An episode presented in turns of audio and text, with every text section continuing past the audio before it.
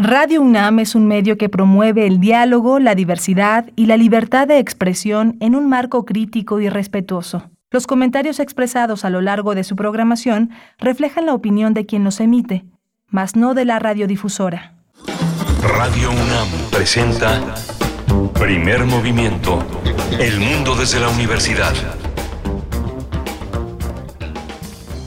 Hola, buenos días. Ya estamos aquí en primer movimiento. Son las 7.04 de la mañana en la Ciudad de México.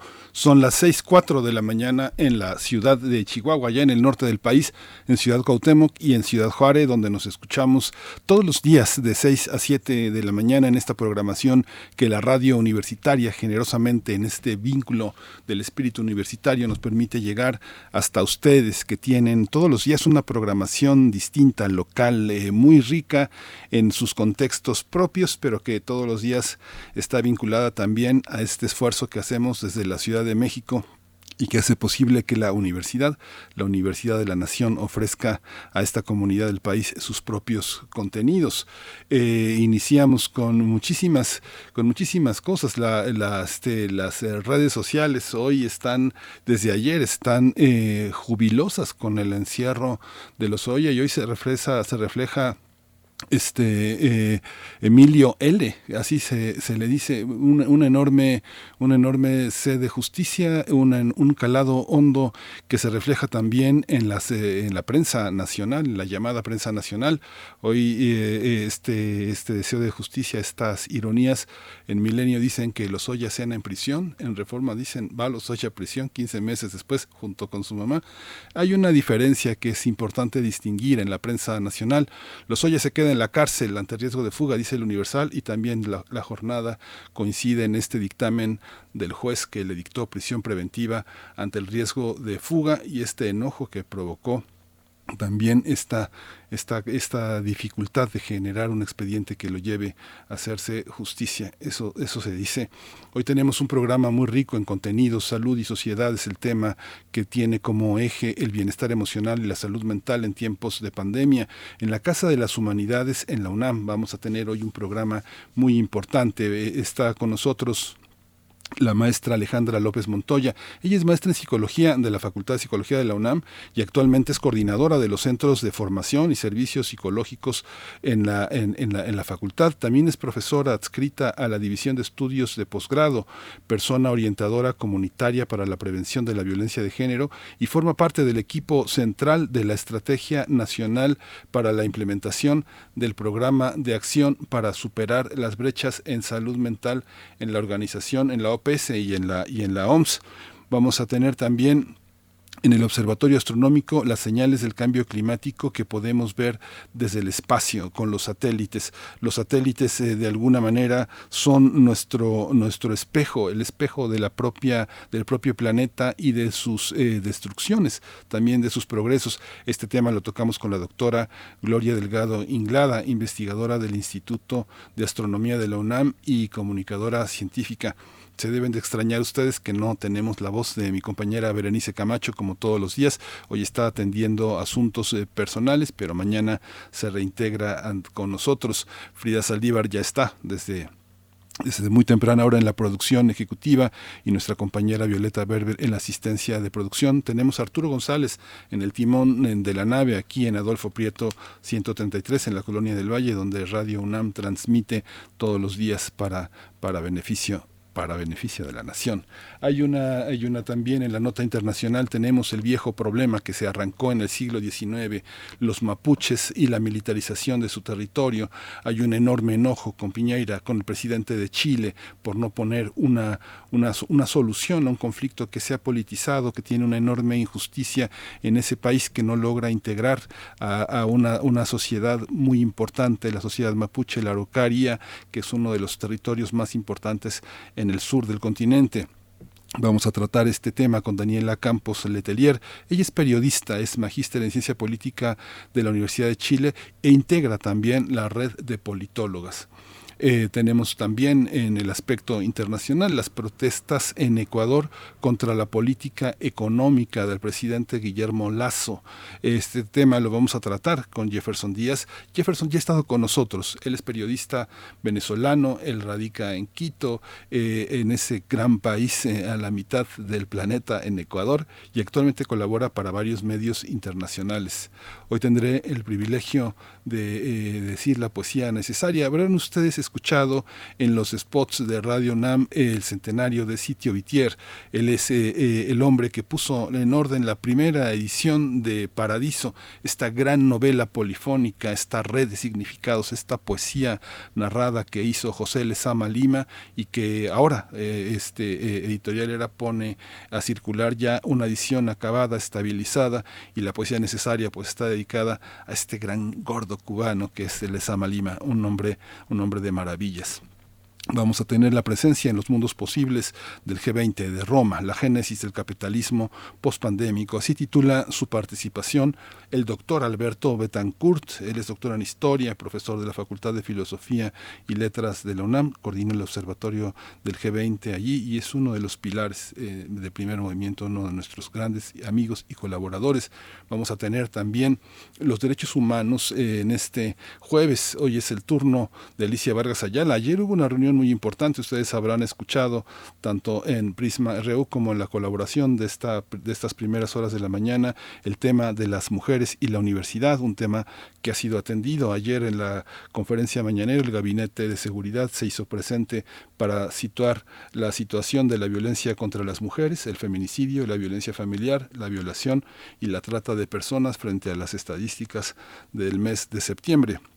Así que hoy el tema de la Redim es la exigencia de atención urgente contra la violencia armada contra niñas, niños y adolescentes eh, como resultado de la masacre de seis menores de edad en Michoacán. Este tema lo va a tratar Alicia Vargas Ayala, directora del CIDES IAP y, de, y forma parte del Consejo Directivo de la Redim. Así que tenemos un gran menú para este, para este jueves, eh, para este jueves 4 de noviembre, ya hacia los finales del año, y vamos a tener calaver, calaveritas. Así que también gracias por sus participaciones esta semana y vamos, vamos con nuestra información relacionada con COVID en el mundo, en la UNAM y en México. COVID-19. Ante la pandemia, sigamos informados. Radio UNAM. La Secretaría de Salud informó que en las últimas 24 horas se registraron 154 nuevos decesos, por lo que el número de fallecimientos de la enfermedad de la COVID-19 aumentó a 288.887. De acuerdo con el informe técnico ofrecido ayer por las autoridades sanitarias, en ese mismo periodo se registraron 2.660 nuevos contagios, por lo que los casos confirmados acumulados aumentaron a 3.814.853 mientras que los casos activos estimados a nivel nacional por la Secretaría de Salud son 22.670. En información internacional, la Organización Mundial de la Salud autorizó el uso de emergencia de la vacuna contra COVID-19 Covaxin del laboratorio indio Bharat Biotech. Se trata de un fármaco que requiere dos dosis con cuatro semanas de intervalo. Es eficaz en un 78% y se recomienda para todas las personas a partir de 18 años. De acuerdo con un comunicado de la OMS, esta vacuna se adapta especialmente a los países con escasos recursos debido a que puede almacenarse sin dificultad. En noticias de la UNAM, al citar datos de la Asociación Mexicana de Venta Online, Carola García Calderón, directora de la Facultad de Ciencias Políticas y Sociales de la UNAM, dijo que en los meses de confinamiento la publicidad en Internet creció, al igual que el e-commerce y a pesar de la resistencia, los mexicanos perdieron el miedo a las transacciones electrónicas, pues el 56% de la población compró algún producto por medios digitales y más de 80% lo hizo vía móvil. Durante el coloquio La nueva normalidad, la nueva publicidad, García Calderón expresó que la publicidad tuvo que adaptarse a la nueva realidad, que obligó a permanecer en casa y trasladar la vida laboral, educativa y social a Internet. En recomendaciones culturales, Música UNAM invita a disfrutar de la presentación de la flautista Patricia García en el marco de Transfrontera Argentina, bajo la curaduría de Martín Bauer. La también educadora musical ofrecerá un programa de música contemporánea argentina para cuatro tipos distintos de flauta, flauta, pícolo, flauta baja y flauta contrabajo, acompañada por Bruno Lobianco en la percusión. La transmisión de Transfrontera Argentina estará disponible este jueves a las 8 de la noche a través de las plataformas de YouTube, Facebook, Twitter e Instagram de Música UNAM.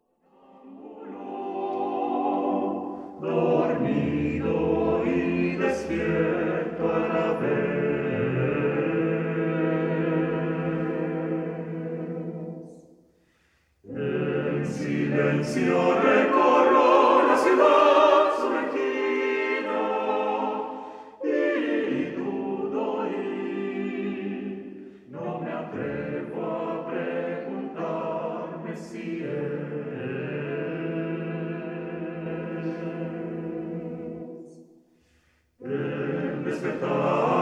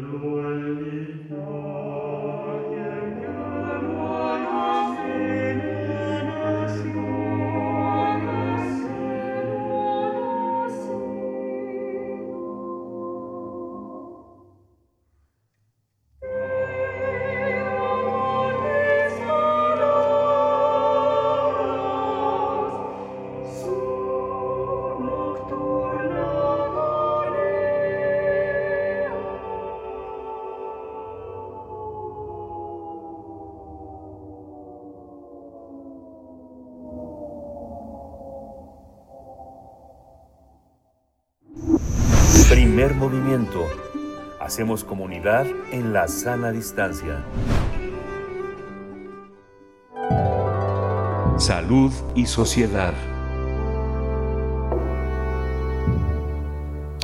El confinamiento derivado de la pandemia por COVID-19 provocó que muchas personas, eh, pero sobre todo que los trabajadores de la salud, los estudiantes y quienes eh, viven solos y solas se hayan visto afectadas y afectados en su salud mental. De acuerdo con la OMS, mantener un estado de salud mental sano, ¿no? todo lo que esto quiera decir, implica un estado de bienestar en el que la persona sea capaz de enfrentar el estrés eh, de todos los días de trabajar de forma productiva, de no, de no fallar a sus tareas cotidianas y de contribuir y vincularse con su comunidad. Especialistas eh, de la UNAM han insistido en la necesidad de dimensionar la gravedad de los problemas de la salud mental y de colocarlos en la agenda nacional. Y es que la depresión es una de las principales causas de la discapacidad en México, sobre todo entre adolescentes en el mundo. El suicidio es una de las consecuencias de la, una, una depresión honda, una cuarta causa de muerte entre jóvenes de 15 a 19 años. Por esto, la Casa de las Humanidades ha invitado a una jornada que eh, se realizará el día de hoy a mediodía. ¿Y mis emociones qué? Bienestar emocional y salud mental en tiempos de pandemia, donde especialistas abordarán la importancia del autocuidado. En esta conversación, cómo se siente la pandemia, tanto expertos de México como de Guatemala van a hablar sobre las vivencias de las personas durante la contingencia sanitaria y en el foro Noche de Emociones se va a contar con el testimonio de jóvenes durante el confinamiento. Esto es muy importante porque vamos a poder escuchar eh, sus testimonios de la experiencia en las clases en líneas, su relación con la pantalla, con los otros compañeros, la interlocución que tienen entre ellos. En ambas actividades se podrán seguir este jueves a través del canal de YouTube y de Facebook de la Casa de las Humanidades y va a empezar la primera conversación a las 12 horas y el foro se va a llevar a cabo a las 7 de la noche. Y hoy vamos a conversar sobre los efectos emocionales de la pandemia por COVID-19 con una de las panelistas en esta, en esta intervención. Ella es eh, la maestra Alejandra López Montoya, maestra en psicología de la Facultad de Psicología de la UNAM. Actualmente coordina los centros de formación y servicios psicológicos en la facultad y también es profesora de la División de Estudios de Posgrado, persona orientadora comunitaria para la prevención de violencia de género y forma parte del equipo central en la Estrategia Nacional para la implementación del Programa de Acción para superar las brechas en salud mental de la OPS OMS. Alejandra López Montoya, maestra, muchas gracias por estar esta mañana aquí con nosotros en primer movimiento y compartir su conocimiento y la información de estas jornadas con nuestros radioescuchas. Bienvenida. Al contrario, muchísimas gracias a ustedes por la invitación.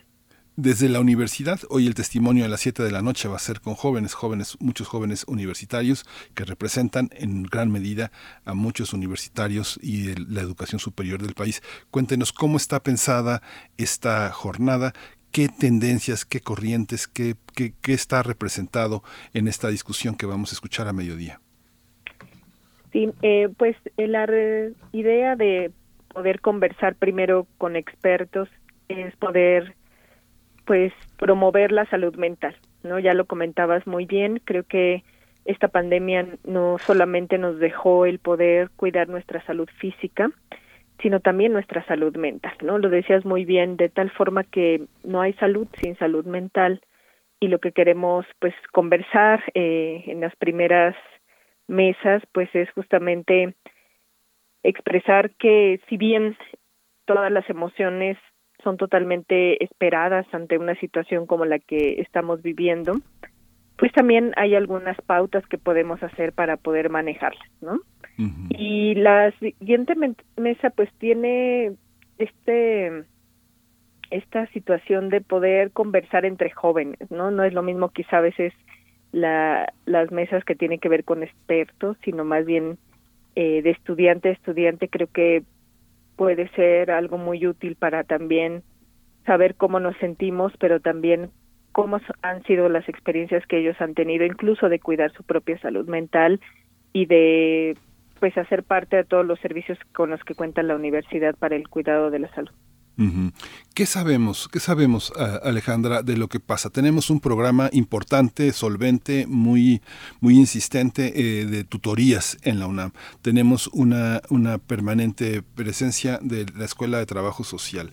La Facultad de Medicina ha estado muy presente en todo este, en todo este acompañamiento y los teléfonos de atención psicológica que también desde el Instituto de Psiquiatría, desde distintos espacios donde están universitarios muy solventes, se, se han desarrollado. ¿Qué sabemos hasta este momento, antes de que ocurran estas conversaciones? ¿Con qué elementos vamos a presentarnos frente a la comunidad estudiantil? ¿Qué sabemos de ellos? ¿Qué nos dejan ver? Pues yo creo que eh, hemos ido transitando diferentes situaciones, ¿no? Desde la incertidumbre hasta de ciertas situaciones que tienen que ver con tristeza, con enojo, con evitación, con situaciones que tienen que ver con ansiedad, ¿no? Ya lo decías muy bien, pues eh, uno de los grupos vulnerables para esta parte de pensar hacernos daño o autolesionarnos, pues son justamente nuestros jóvenes. Pero creo que también algo importante es que ahora eh, al regreso puede haber diferentes percepciones. Creo que muchos están muy contentos en regresar con una actitud diferente de poder eh, pues tener sus clases presenciales, de poder colaborar y por supuesto el programa de tutorías, claro que es un programa excelente donde justamente los tutores o tutoras pueden identificar también riesgos de manera temprana en sus estudiantes para derivar, ¿no? Yo creo que eso es algo importante y saber que también la universidad, como bien comentabas, eh, cuenta con diferentes eh, acciones en las cuales ellos pueden pues tomar en cuenta y no solamente nuestros estudiantes o nuestras estudiantes sino también trabajadores no este académicos que puedan también identificar alguna situación en su salud mental y que puedan hacer parte de estos recursos. Cuando uno cuando uno dice este regresar uno piensa inevitablemente que la universidad nunca se ha ido, nunca se han ido. En realidad, eh, la educación se ha dado a distancia y un elemento fundamental han sido los profesores eh, en la UNAM.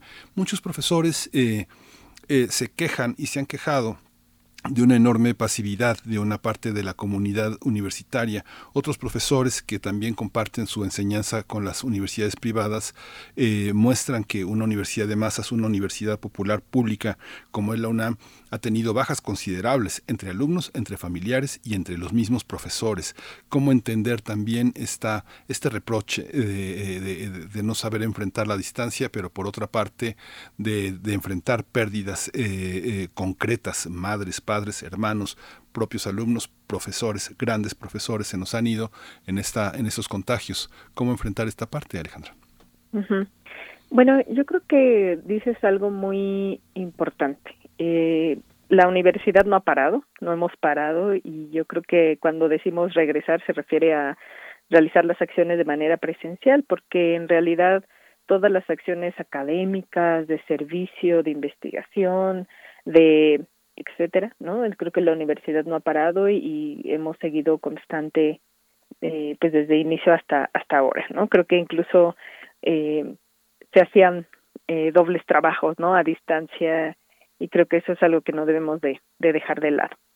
Creo que la pandemia nos ha impactado a todos de alguna manera, ¿no? Este creo que esta situación de duelos y que no solamente tiene que ver con la pérdida de algún amigo, algún vecino, algún familiar por muerte, sino también a todos los cambios que nos enfrentamos, por ejemplo, de la pérdida eh, de trabajo, eh, la pérdida, por ejemplo, de una pareja, la pérdida de, de mi espacio de salir. Entonces, todas estas situaciones, por supuesto, que impactan de manera importante e incluso, pues, llevar a, a casa el trabajo, llevar a casa las clases, pues es un impacto importante porque, como bien dices, no todas comparten las mismas incluso oportunidades, ¿no? Y había casos en donde se tenía que compartir el internet o la propia computadora y por supuesto que todas esas situaciones aunado a una situación emocional, a una situación de salud mental o física, pues por supuesto que repercuten en cómo nos comportamos y en cómo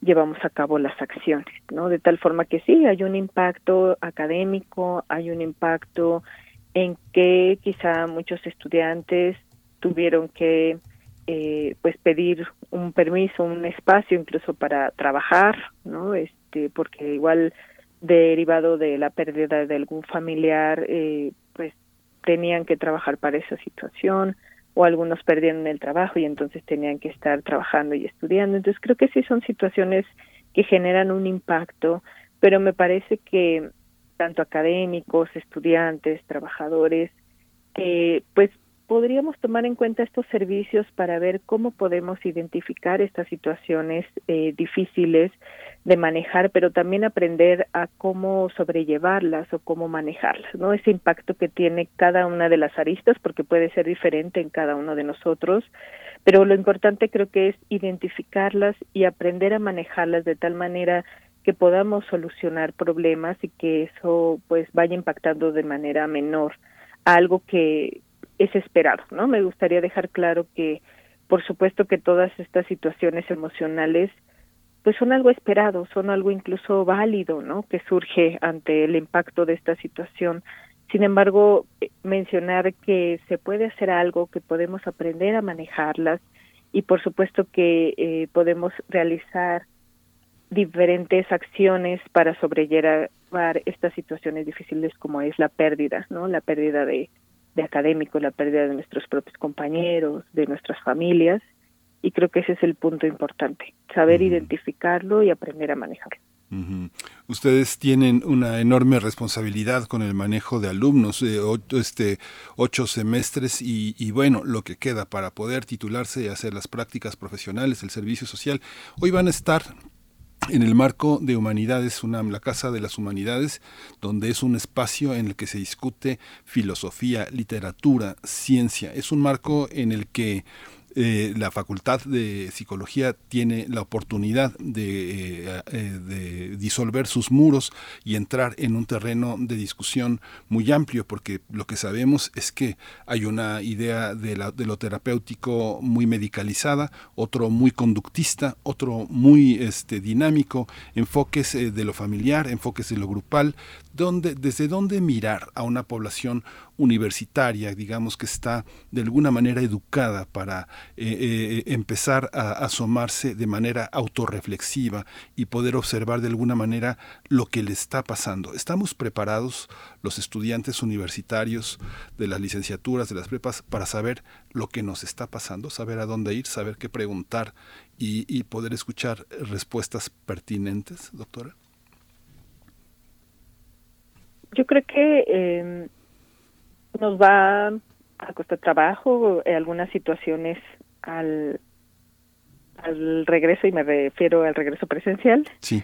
eh, de poder adaptarnos a, a diferentes acciones, a diferentes actividades académicas, y lo importante más bien es tomarlo en cuenta, ¿no? Yo creo que cuando se pone sobre la mesa es mucho más fácil resolver estas acciones, ¿no? Yo creo que lo rico de nuestra universidad es justamente ver las situaciones desde diferentes perspectivas y sobre todo yo creo que algo importante es ver cuáles son las acciones que basados en evidencia nosotros podemos dar respuesta porque yo creo que a cada persona que, que solicita, por ejemplo, la atención, pues se le trata de dar un traje a la medida en función de lo que ella requiere, de lo que está presentando, e incluso, pues sí, hay personas que requerirán de algunos eh, enfoques eh, más conductuales, acompañados incluso de un tratamiento integral, por ejemplo, con eh,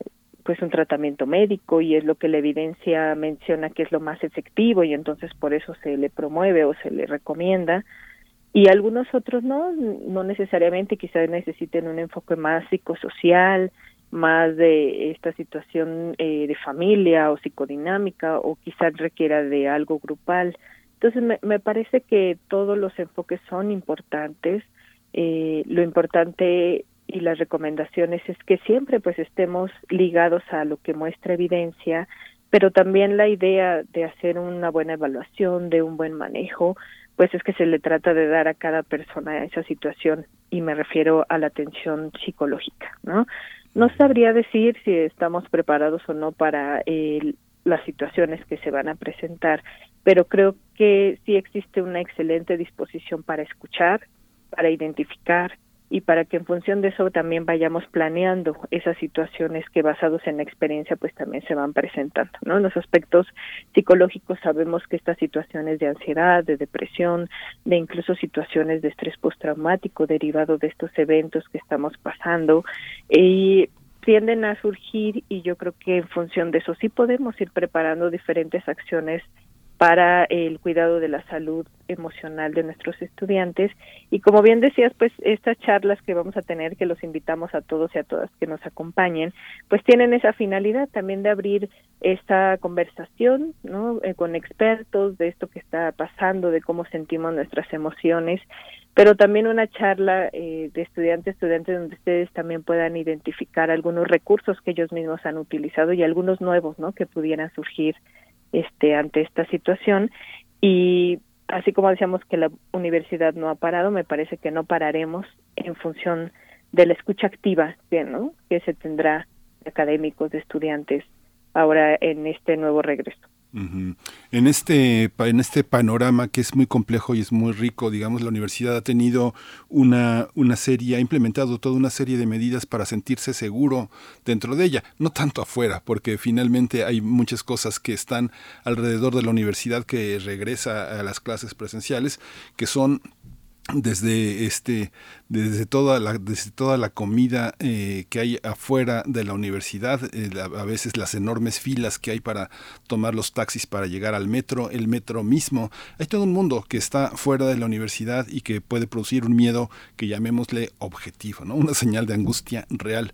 Pero en el marco de la de la prevención, del trabajar eh, eh, con, con, el estudiantado de la Facultad de Psicología de una manera transversal, con la parte de humanidades, con la parte de trabajo social.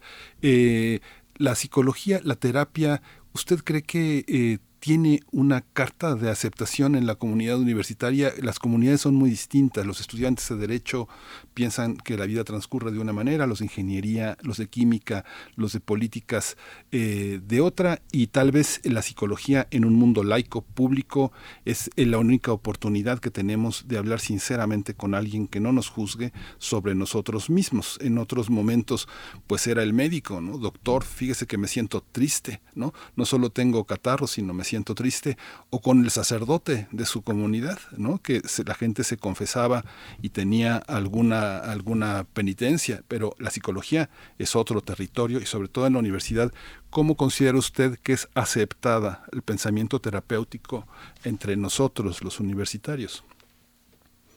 Sí, bueno, primero me gustaría retomar un poquito lo que decías hace un momento y al inicio de la presentación, porque me parece que cuando nosotros observamos como todos los servicios de salud como una pirámide, ¿no? Justamente en la base está el autocuidado. Y me parece que en esas acciones de autocuidado que todos podemos hacer, que incluso es la mayoría de las acciones que podemos desarrollar, donde los servicios son más amplios, es ahí justo donde creo que cada uno de nosotros y cada una podemos hacer acciones pues de alimentación saludable, de actividad física, de este cuidado del sueño, que en muchas ocasiones puede ir impactando de manera importante, de tal forma que incluso si no partimos del autocuidado, pues incluso podemos progresar a esas situaciones más difíciles de manejar, como ya es una situación de salud emocional o física. Entonces yo creo que me parece que eh, sí lo que a veces ocurre afuera, pues es difícil el poder controlarlo, el poder identificarlo y demás, pero creo que sí desde nuestras acciones podemos empezar desde estas acciones tan simples como el autocuidado que promueven la salud tanto física como mental. Y creo que la universidad tiene una serie de recursos importantes en esas situaciones y por eso yo no lo limitaría solamente al aspecto de un servicio psicológico, sino me parece que el poder integrar los servicios de salud y también los recursos que ofrece nuestra universidad en estos aspectos eh, pues psicosociales, de cuidado de salud física, de cuidado de salud mental, pero también estas acciones recreativas, de pues de todo lo que ofrece nuestra universidad me parece que también contribuyen a la salud mental, ¿no? Porque ya lo decías tú muy bien al inicio, no solamente es la ausencia de un trastorno mental y por eso ya tengo salud mental, sino es contribuir a la comunidad, es sentirnos capaces autoeficaces de realizar las acciones y me parece que en ese sentido podemos irnos preparando estas acciones que contribuyan al final a la salud mental. Al respecto de esta pregunta que mencionas, eh, pues sí es algo muy importante de identificar, ya que en algunos datos que se han obtenido, pues se ha observado que, por ejemplo, de un cuestionario que nosotros, eh, pues se ha desarrollado a través de la facultad, pero también a través de algunas estrategias eh, nacionales, se ha observado que gran cantidad de personas contestan ese cuestionario, ¿no? Las cuales reciben una serie de acciones de psicoeducación, de acciones de recursos a distancia, de, de cursos de, de, autocuidado, de algunos insumos que tienen que ver con algunos números a los cuales pueden llamar. Pero al final se les da esa oportunidad de que si ellos están interesados en dar su consentimiento para ser contactados y recibir atención psicológica, pues entonces nos proporcionen sus datos y alguien se pone en contacto con ellos para la atención. Entonces digamos que de esos 170 mil personas que contestan el cuestionario, solamente un 10% son los que dan su contacto o su consentimiento para ser contactados.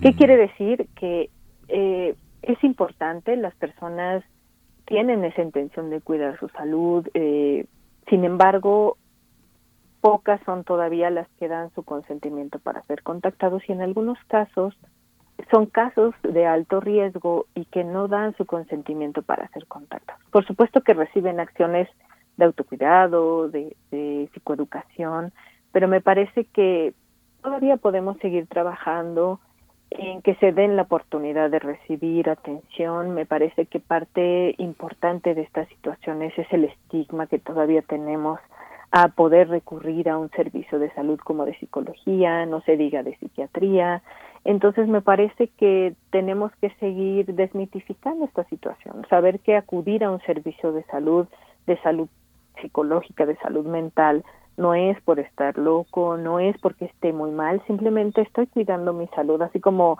decías muy bien, me duele la cabeza y voy al médico, pues así también a veces nos sentimos mal si no sabemos cómo manejarlo, pues estas situaciones que pueden brindarse a través de estas situaciones eh, de salud emocional, por supuesto que pueden apoyar también a tener esta situación eh, pues, de salud. Y no olvidar que la salud también es física, mental y social. Por lo tanto, yo no lo limitaría solamente a servicios de psicología, sino que cuando se tiene una visión integral de los servicios, creo que podemos hacer diferentes acciones muy importantes, ¿no? Trabajo social contribuye a estas acciones comunitarias, estas acciones sociales, por supuesto medicina la salud eh, física y también mental, psicología también a la salud emocional y estos aspectos psicosociales que también se pueden ver, pero también diferentes facultades, ¿no? La ENEO, este, otras instituciones, la la Zaragoza y todos los recursos con los que cuenta la universidad ligado a estos servicios que creo que del deporte, eh, de acciones artísticas y demás, por supuesto que contribuyen a una salud eh, integral. Entonces me, me parecería que no podemos limitarlo, sino que nos demos esa oportunidad y poco a poco ir quitando los estigmas que todavía tenemos a la salud mental y que eso promueve justo pues que no solicitemos apoyo. Sí, justamente eh, me, me, llama la atención también que es que, que la que la charla de hoy haya una colaboración, como se ha trazado, con eh, los investigadores y científicos de Guatemala. Guatemala, quien conoce Guatemala y quien conoce el sureste, hay una población indígena, una, un murmullo de las lenguas originarias muy poderoso, mucha gente pues habla maya y el maya este que está en esa región de, Guatemala. Muchas personas eh, saben, quienes están en el terreno de la psicología, que el horizonte indígena, la sanación, la salud mental, pasa por otros filtros.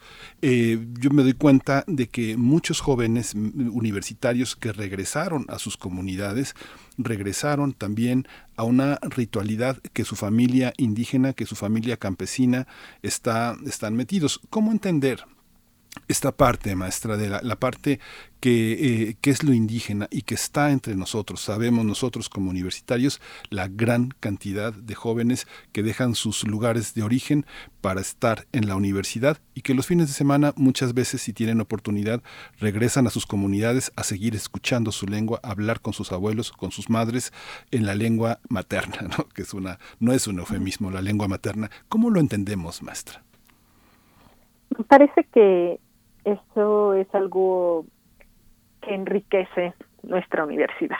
El, contar eh, con estudiantes que vienen de sus diferentes estados enriquece justamente todas las acciones que podemos promover porque como bien dices las comunidades son distintas y también las situaciones son distintas, ¿no? A los que están acostumbrados a sus propias costumbres y me parece que yo lo veía como un enriquecimiento en esas situaciones. Por supuesto que el poder regresar a estas acciones, pues también promueve una serie de adaptaciones, ¿no? A las cuales ya no se están acostumbrados o como bien dices, muchos vienen aquí a, a rentar, ¿no? Por la cercanía y entonces muchos, por supuesto, tuvieron que regresar a sus comunidades y me parece que habla de una serie de adaptación que el ser humano tiene como capacidad y que me parece que eso es muy importante del poder adaptarnos no en diferentes comunidades al estar con nuestra familia eh, si pertenecemos a una serie de comunidad pero también regresar a algo diferente cuando estamos trabajando en la universidad.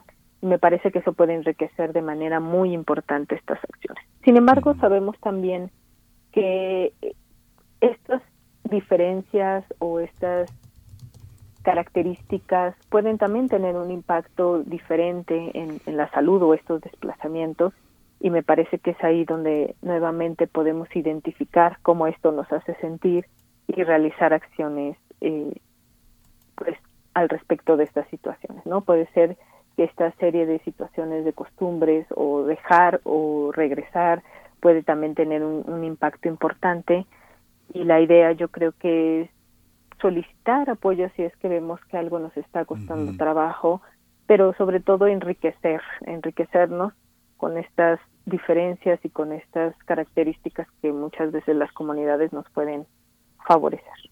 Sí, ya nos acercamos al final de la conversación. Le tengo que hacer las preguntas de, de, cajón, de, de, a qué hora y dónde nos, vemos, pero quisiera hacerle una, última pregunta brevemente.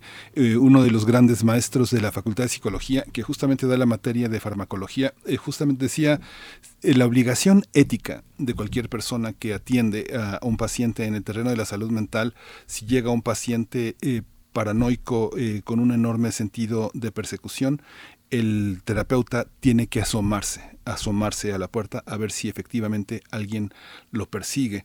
Tenemos eh, eh, muchos sentidos de una cuestión paranoica, la diversidad sexual, la, perspectiva de género, a veces el hostigamiento de algunas personas, de autoridades, profesores, hace que los alumnos se sientan perseguidos. ¿Esto es así, maestra? Es, eh, ¿cómo, ¿Cómo entender cuando la paranoia es una, un, efecto del encierro, de la violencia, y cuando es auténticamente una señal de angustia, una, una llamada de auxilio? Bueno, yo creo que aquí hay que distinguir, eh, pues estamos hablando más bien de un trastorno mental que, como bien dicen, requiera de un servicio farmacológico y, y psicosocial o más bien son esta serie de situaciones y estigmas que se tienen alrededor de un tema, ¿no? Como lo puede ser la, diversidad sexual o algunos puntos importantes en los cuales nos sentamos más bien eh, estigmatizados, ¿no? O, juzgados, etcétera, porque en el caso de tener paranoia, que hay algo importante eh, que podemos eh, trabajar incluso en nuestra comunicación es más que hablar del depresivo, del paranoico, ¿no? Del, del consumidor, este, más bien es una persona con, ¿no? Con psicosis o es una persona con depresión o es una persona con ansiedad, porque a veces el poder catalogarlos ya forma una, una etiqueta importante. Entonces me parece que la evaluación que se puede hacer ante los especialistas nos puede ayudar a discriminar si se trata de una situación en donde me siento perseguido, juzgado, estigmatizado por una situación eh, sexual o, por poner un ejemplo, o realmente se trata de un trastorno mental en el cual pues se tienen diferentes criterios diagnósticos para identificarlos, ¿no?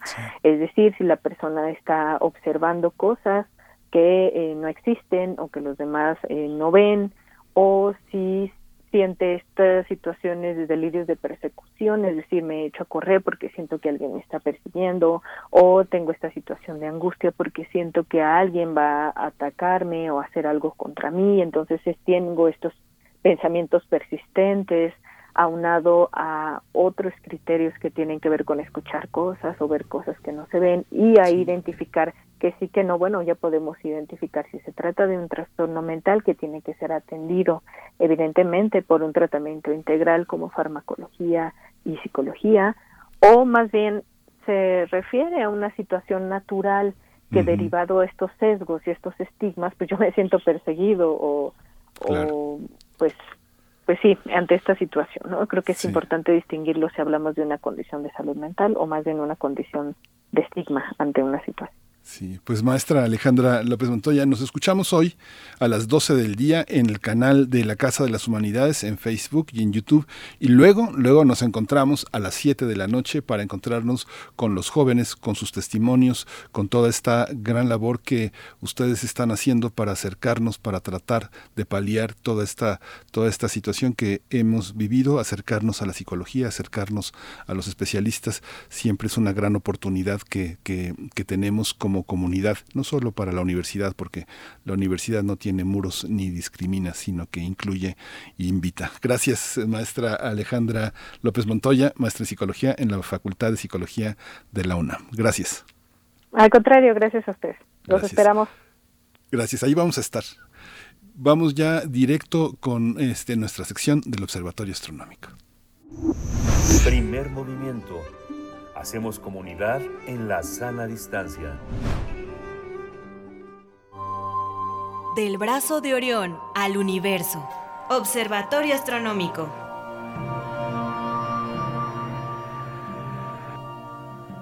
Hoy vamos a tener la oportunidad de escuchar a la doctora Gloria Delgado Inglada para observarnos desde fuera, desde fuera del planeta con los satélites. Es el tema que eligió para hoy. Gloria Delgado Inglada es investigadora del Instituto de Astronomía de la UNAM y una mujer dedicada a comunicar los hallazgos de esta gran disciplina. Gloria Delgado, buenos días, bienvenida.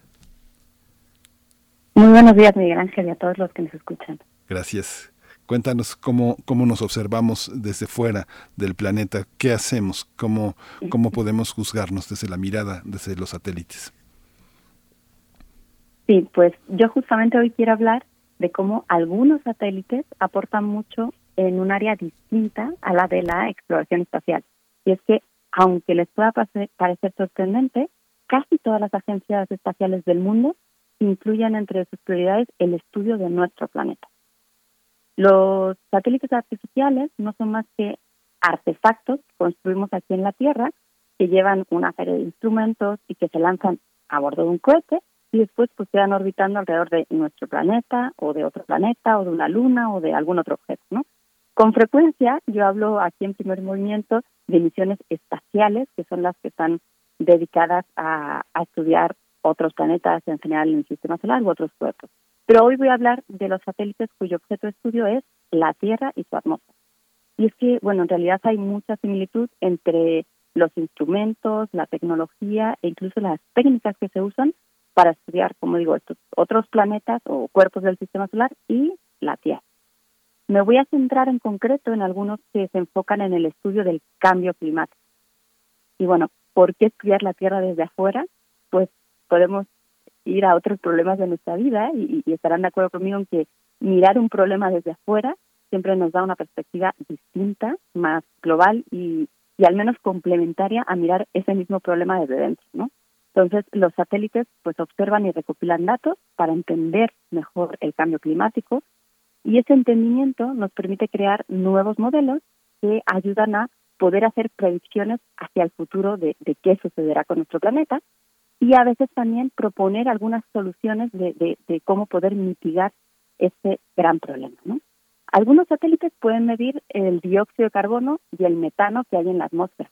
Por ejemplo, el satélite Sentinel-5P de la ESA el Observatorio de Carbono en órbita de la NASA y la misión china Tansat.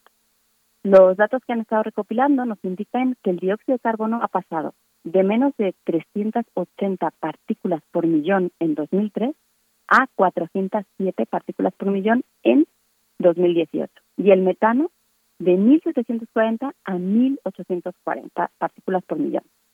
El nivel de detalle que nos proporciona estos instrumentos permite que se puedan construir mapas que, que nos dicen cómo es la distribución de estos compuestos en el mundo e incluso permiten diferenciar entre fuentes naturales y fuentes humanas de, estos gases. Bueno, otra evidencia que hay del cambio climático que nos han mostrado la ESA y la NASA es la pérdida de masa de hielo en la Antártida y en Groenlandia. Esta pérdida es ahora seis veces más rápida que lo que era en 1990. A partir de los datos, se ha estimado que las capas de hielo polares son las responsables de un tercio del aumento total del nivel del mar. La pérdida de masa de los glaciales está relacionada con el aumento de las temperaturas del aire. Si la temperatura aumenta, el agua del deshielo contribuye al aumento del nivel del mar. Y con los satélites podemos observar la variación en la superficie, la altura, la masa y la velocidad de los glaciares. Un ejemplo de satélite que estudia esto es Cryosat de la ESA, y es un satélite que fue lanzado en, mil dos, en, perdón, en el año 2010 y ahora se encuentra en órbita a una altura de 700 kilómetros. Está enfocado en estudiar la criosfera, que se refiere a todas las masas de hielo que hay en la Tierra. Entonces tiene un radar que mide la altura de las masas de hielo que sobresalen del agua y nos permite calcular su grosor. Sobrevuela los polos norte y sur, midiendo los cambios del grosor del hielo, aunque estos sean muy pequeños. Y precisamente hace un par de días se han publicado resultados con medidas de este satélite que nos indican que en los últimos 40 años la cantidad de hielo derretida en Groenlandia ha pasado, ha aumentado, perdón, en un 21%, alcanzando un máximo de 527 billones de toneladas en 2002. El nivel del mar ha aumentado un centímetro entre 2011 y 2020. Bueno, eh, el cambio climático también tiene un efecto muy importante en los ecosistemas, y esto nos toca de cerca. Eh, aparecen especies invasoras en algunas regiones que pueden incluso acabar con ecosistemas locales. Algunas especies intentan adaptarse a estos cambios, pero hay unas que no pueden y lo que hacen es buscar un lugar que se parezca a su lugar de origen. Y algunos conocerán la laguna de Valsequillo en Puebla, pues ha sido invadida por el jacinto. Y hay imágenes del satélite Landsat 8 de la NASA que nos muestran eh, estas imágenes ¿no? de cómo el jacinto está, eh, pues, pues una plaga ¿no? ahora en la laguna. Y entre otras cosas, pues la planta obstruye el paso del agua, impide que el sol penetre y asfixia a otras plantas. Más evidencias, los incendios. Estos satélites llevan décadas tomando fotografías de incendios y según la Agencia de Protección Medioambiental estadounidense, los incendios son actualmente más duraderos y devastadores que en el pasado. El cambio climático está provocando que esas regiones que son más propensas a, sufrir incendios, pues cada vez sean más secas, más calientes, por lo que pueden ser todavía más propensas a tener incendios descontrolados. Entonces, además los incendios ya sabemos que liberan dióxido de carbono y esto contribuye al cambio climático. Entonces, al final es como la pescadilla que se muerde la cola, más cambio climático provoca más incendios, más incendios pues incrementan el cambio climático. Eh, hay en general las, eh, todos estos fenómenos eh, climáticos son más intensos. Uno de estos son los huracanes, que ahora son más intensos y más frecuentes de lo que eran en el pasado.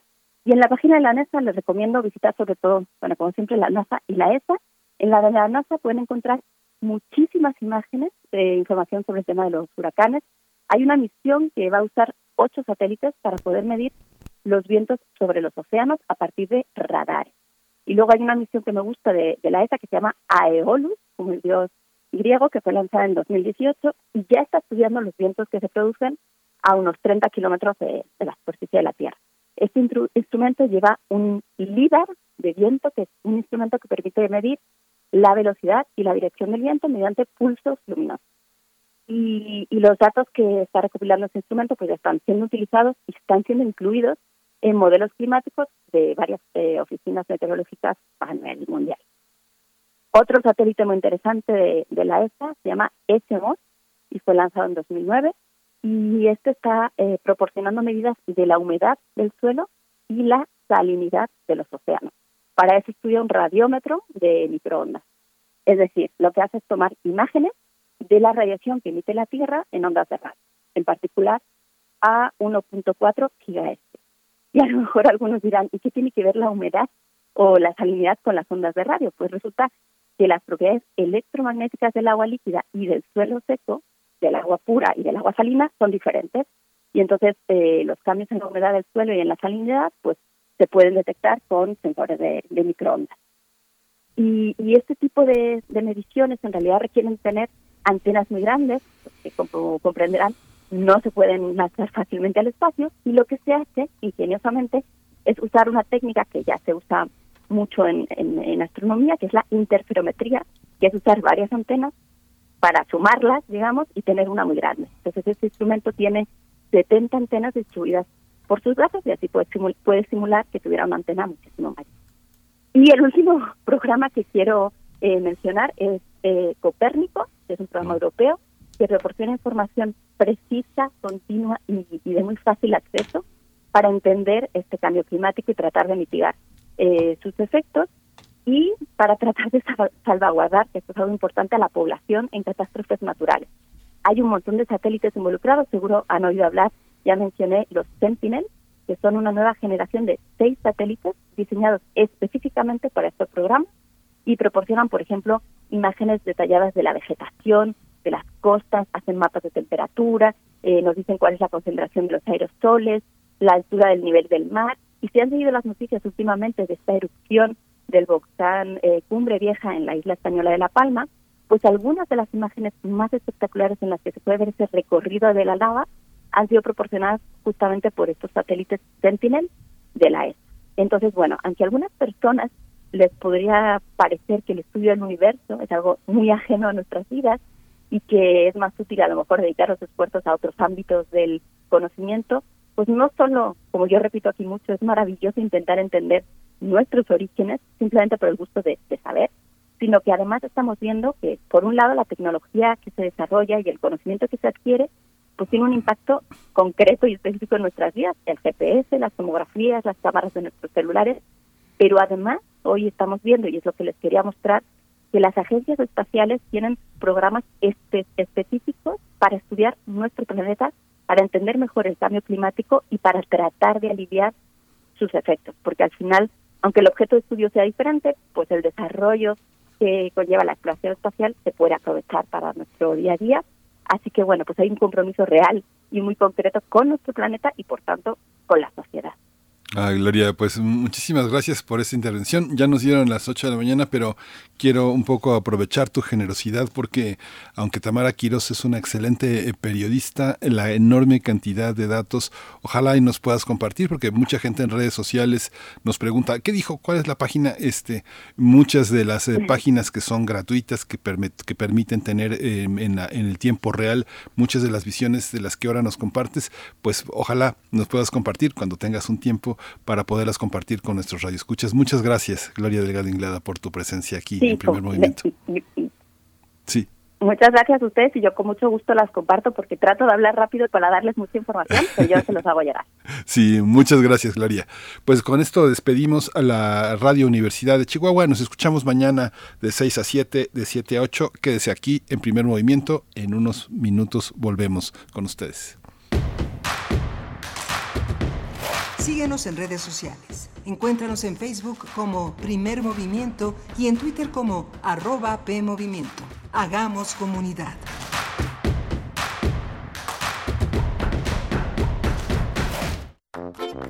¿Sabes qué tienen en común? El polvo de una estrella durmiente, el moco de King Kong o el enano más alto de todos. Pues que a todos los puedes encontrar en la radio. Solo tienes que decir las palabras mágicas. Para tus orejas y escúchanos todos los sábados a las 10 de la mañana por Radio UNAM. Experiencia sonora.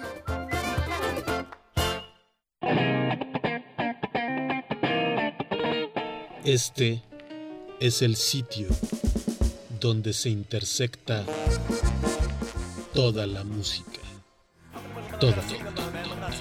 Intersecciones. Encuentros de la fusión musical. Todos los viernes a las 21 horas por el 96.1 de FM. Radio UNAM. Experiencia sonora. Elegir significa escoger o preferir a alguien o algo. Entonces eliges lo que quieres y necesitas. Cuando eliges que tu voz se escuche, puedes decir, Yo soy el INE. así, en primera persona. Cuando soy funcionario o funcionario de casilla y cuento los votos, Yo soy el INE. cuando voto y me identifico, ¡Yo soy el INE! si tú también debes elegir, elige decirlo con todas sus letras. Yo soy mi INE. Porque mi INE nos une. Walmart ofrece ahora por primera vez una selección limitada de novias para colonizadores. La novia modelo colonizador de Walmart está cuidadosamente seleccionada por su fuerza, adaptabilidad, agilidad, perseverancia, aptitudes de pionera y por supuesto una buena dosis de donaire. Los problemas humanos. Los problemas humanos. Radiodrama de la serie de historias populares, fantasía y ciencia ficción. Ciencia ficción. Una coproducción del Fonca y Radio UNAM. Escúchalo el sábado 6 de noviembre a las 20 horas. Sábado 6 de noviembre a las 20 horas. Radio UNAM. Experiencia sonora.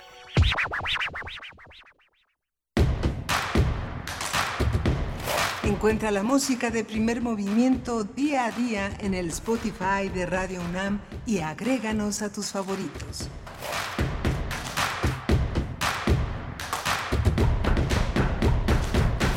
Buenos días, ya son las 8.05 de la mañana aquí en la Ciudad de México y también en Morelia, también en Morelia, Michoacán, donde está la radio Nicolaita con quienes nos enlazamos todos los días de 8 a 9 de la mañana. La segunda hora de primer movimiento corre en la programación que la radio Nicolaita generosamente comparte con su comunidad local, con sus radioescuchas universitarios y que es posible escucharla gracias a la red de internet radio.unam.mx y en la radio Nicolaita allá en, en, Morelia, Michoacán. Tuvimos una, un inicio un inicio de jornada muy interesante con las jornadas que empiezan hoy a las 12 del día en la Casa de las Humanidades y que son es posible verlas a través del canal de, de YouTube. La maestra Alejandra López Montoya nos compartió toda esta eh, información. Ella es parte de la Facultad de Psicología, es docente, es una, una mujer que está en la, en la, en la enseñanza, que va a compartir hoy una mesa con eh, importantes eh, miembros de la investigación, tanto en Guatemala como en México, a las 12 del día, y es una jornada también que continúa a las 7 de la noche en el foro donde tendremos testimonios de estudiantes, de colaboradores de la UNAM, la colaboración de Gloria Delgado y Inglada, pues interesantísima sobre la visión de nuestro planeta desde fuera.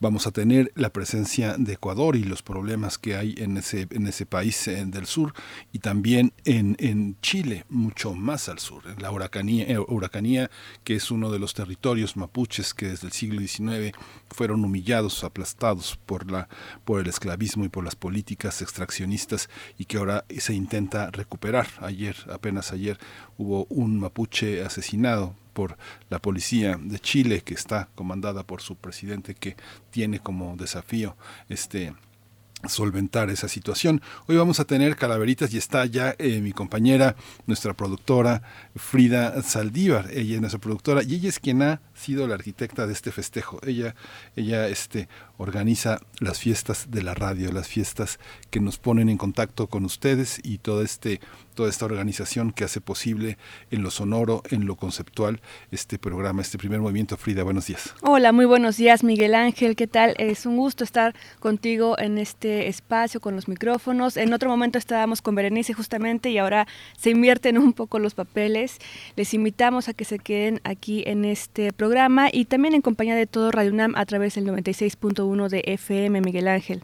Sí, vamos a tener calaveritas y bueno, una de las que con las que vamos a iniciar la lectura es de una de nuestras radioescuchas más, eh, más presentes, más, más fieles, si es si cabe la palabra de esta forma de lealtad que cuestiona, complementa y, y, este y nos acompaña todos los días con su con su presencia la maestra Mayra Mayra Elizondo. Así es, vamos Miguel Ángel. Vamos.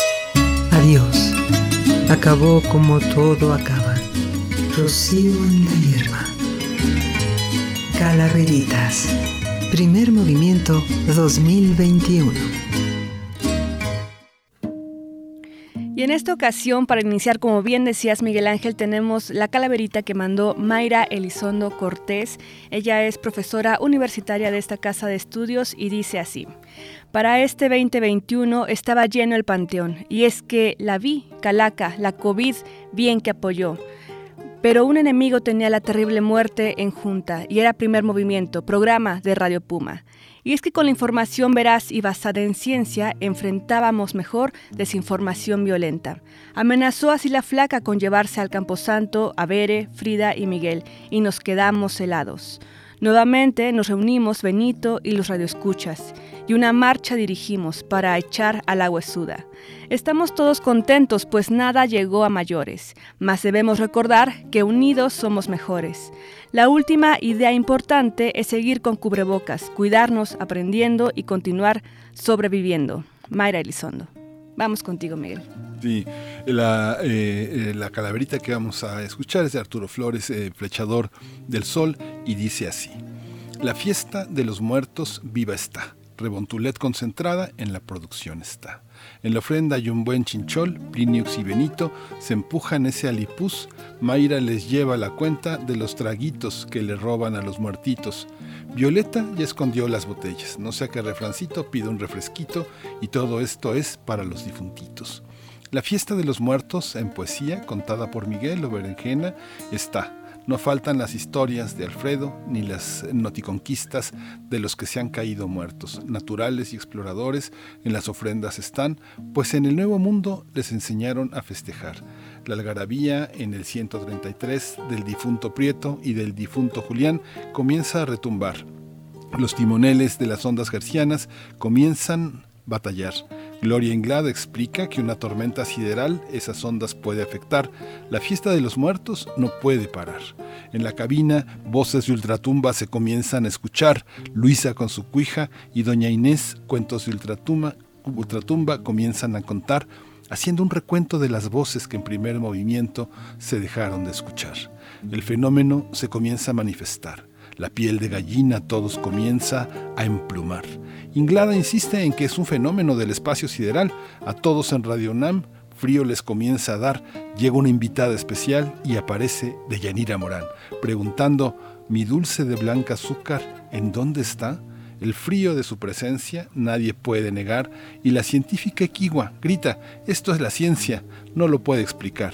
Los radioescuchas fríos se comienzan también a quedar, pues todos saben que la parca a cualquiera se puede llevar locutores, aliados o contrarios, ojalá que cuando mueran en un altar cada año lo saquen del Mictlán a bailar.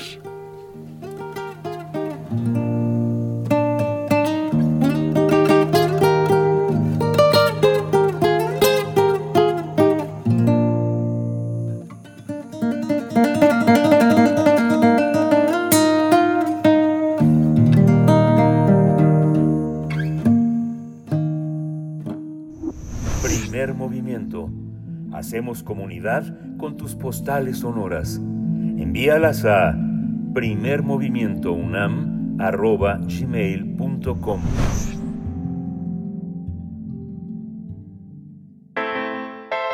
Nota Internacional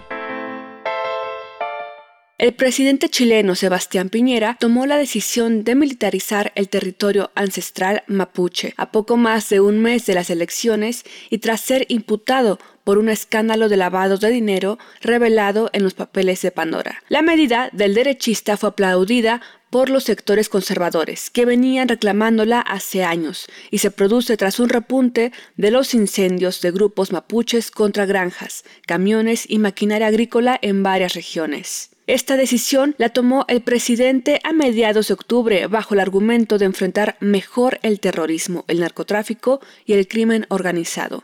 Luego de decretar la medida, Piñera ordenó desplegar al ejército para que se extendiera durante un par de semanas. En tanto, la policía señala que los incidentes violentos en el territorio mapuche se incrementaron un 94% en el primer semestre de este año. Los ataques e incendios son habitualmente reivindicados por la coordinadora Arauco Mayeco. organización sobre la que desde hace años existe el debate de la aplicación de la ley antiterrorista. Cabe señalar que es la primera vez que se establece la declaración del estado de excepción para contener las acciones mapuches.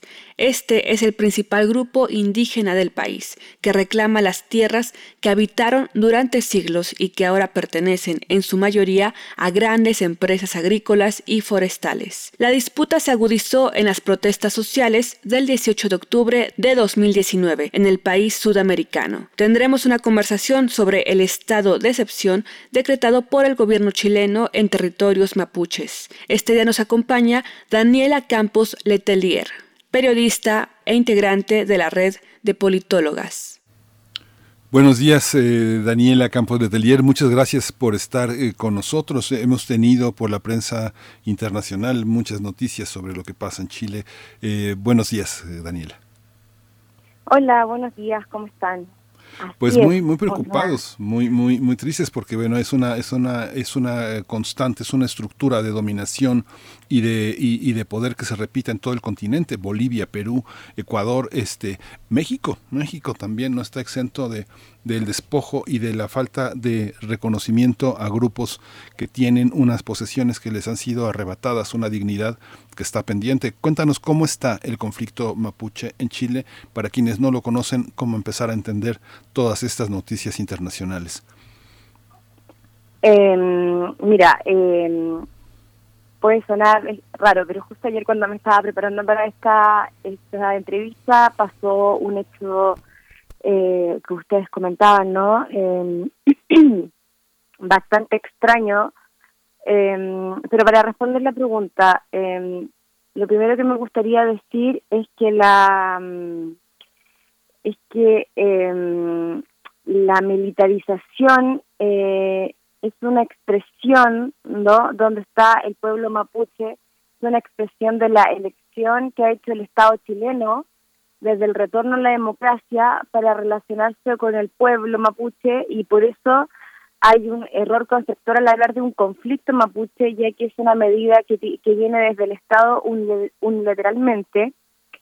Y me parece importante eh, relevar, como hacían un poco en la introducción, la simetría del, del poder, ¿no? Y la correlación de fuerza del pueblo mapuche eh, versus un Estado y un aparataje que no solo cuenta con carabineros que ven el orden público, sino que también ahora con em, las fuerzas militares, ya que están eh, con estado de excepción de emergencia desde el 12 de octubre, lo designó Piñera, pero han estado en esta situación de vuelta a la democracia, eh, con la ley antiterrorista, por ejemplo, y mm, la Araucanía, que es donde se se producen estos conflictos no más grandes eh, es la región más pobre eh, de, Chile y eh, más más que nada es por una situación del extractivismo de las forestales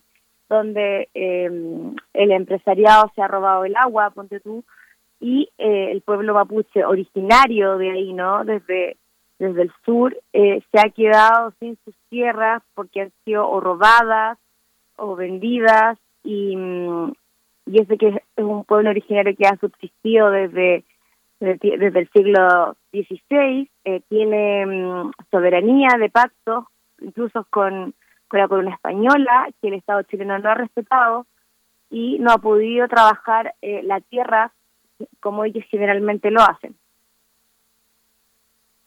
Y Daniela, ¿cuál es la, eh, digamos, después de este, de este panorama, de este contexto, cuál es la situación que te hacía reflexionar anoche frente a las noticias que, pues, que compartió la prensa internacional sobre el asesinato de un mapuche ayer? Bueno, lamentablemente ayer hubo un, a ver, eh, ayer hubo un eh, supuesto enfrentamiento y voy a hablar en condicional y me hago cargo de mis palabras porque lamentablemente el Estado chileno y la justicia eh, han inventado muchos montajes sobre el pueblo mapuche que después tienen que salir libre. Entonces, em, la versión oficial no del ministerio del ministro del Interior Rodrigo Delgado ayer fue que que, que, fueron emboscados militares y, y, y, carabineros y por eso y por eso ellos respondieron no con un aparataje como te digo absolutamente desigual y cortaron la calle y eh, hay dos comuneros mapuches muertos no solo uno. Hasta el momento hay tres o cuatro eh, en el hospital porque están heridos Incluso hay videos de personas que iban por la carretera y decían que no tenían nada que ver, que la carretera estaba cortada y de repente pasa, ¿no? El aparataje militar y empieza a disparar a diestra, a siniestra, habiendo niños también en el lugar.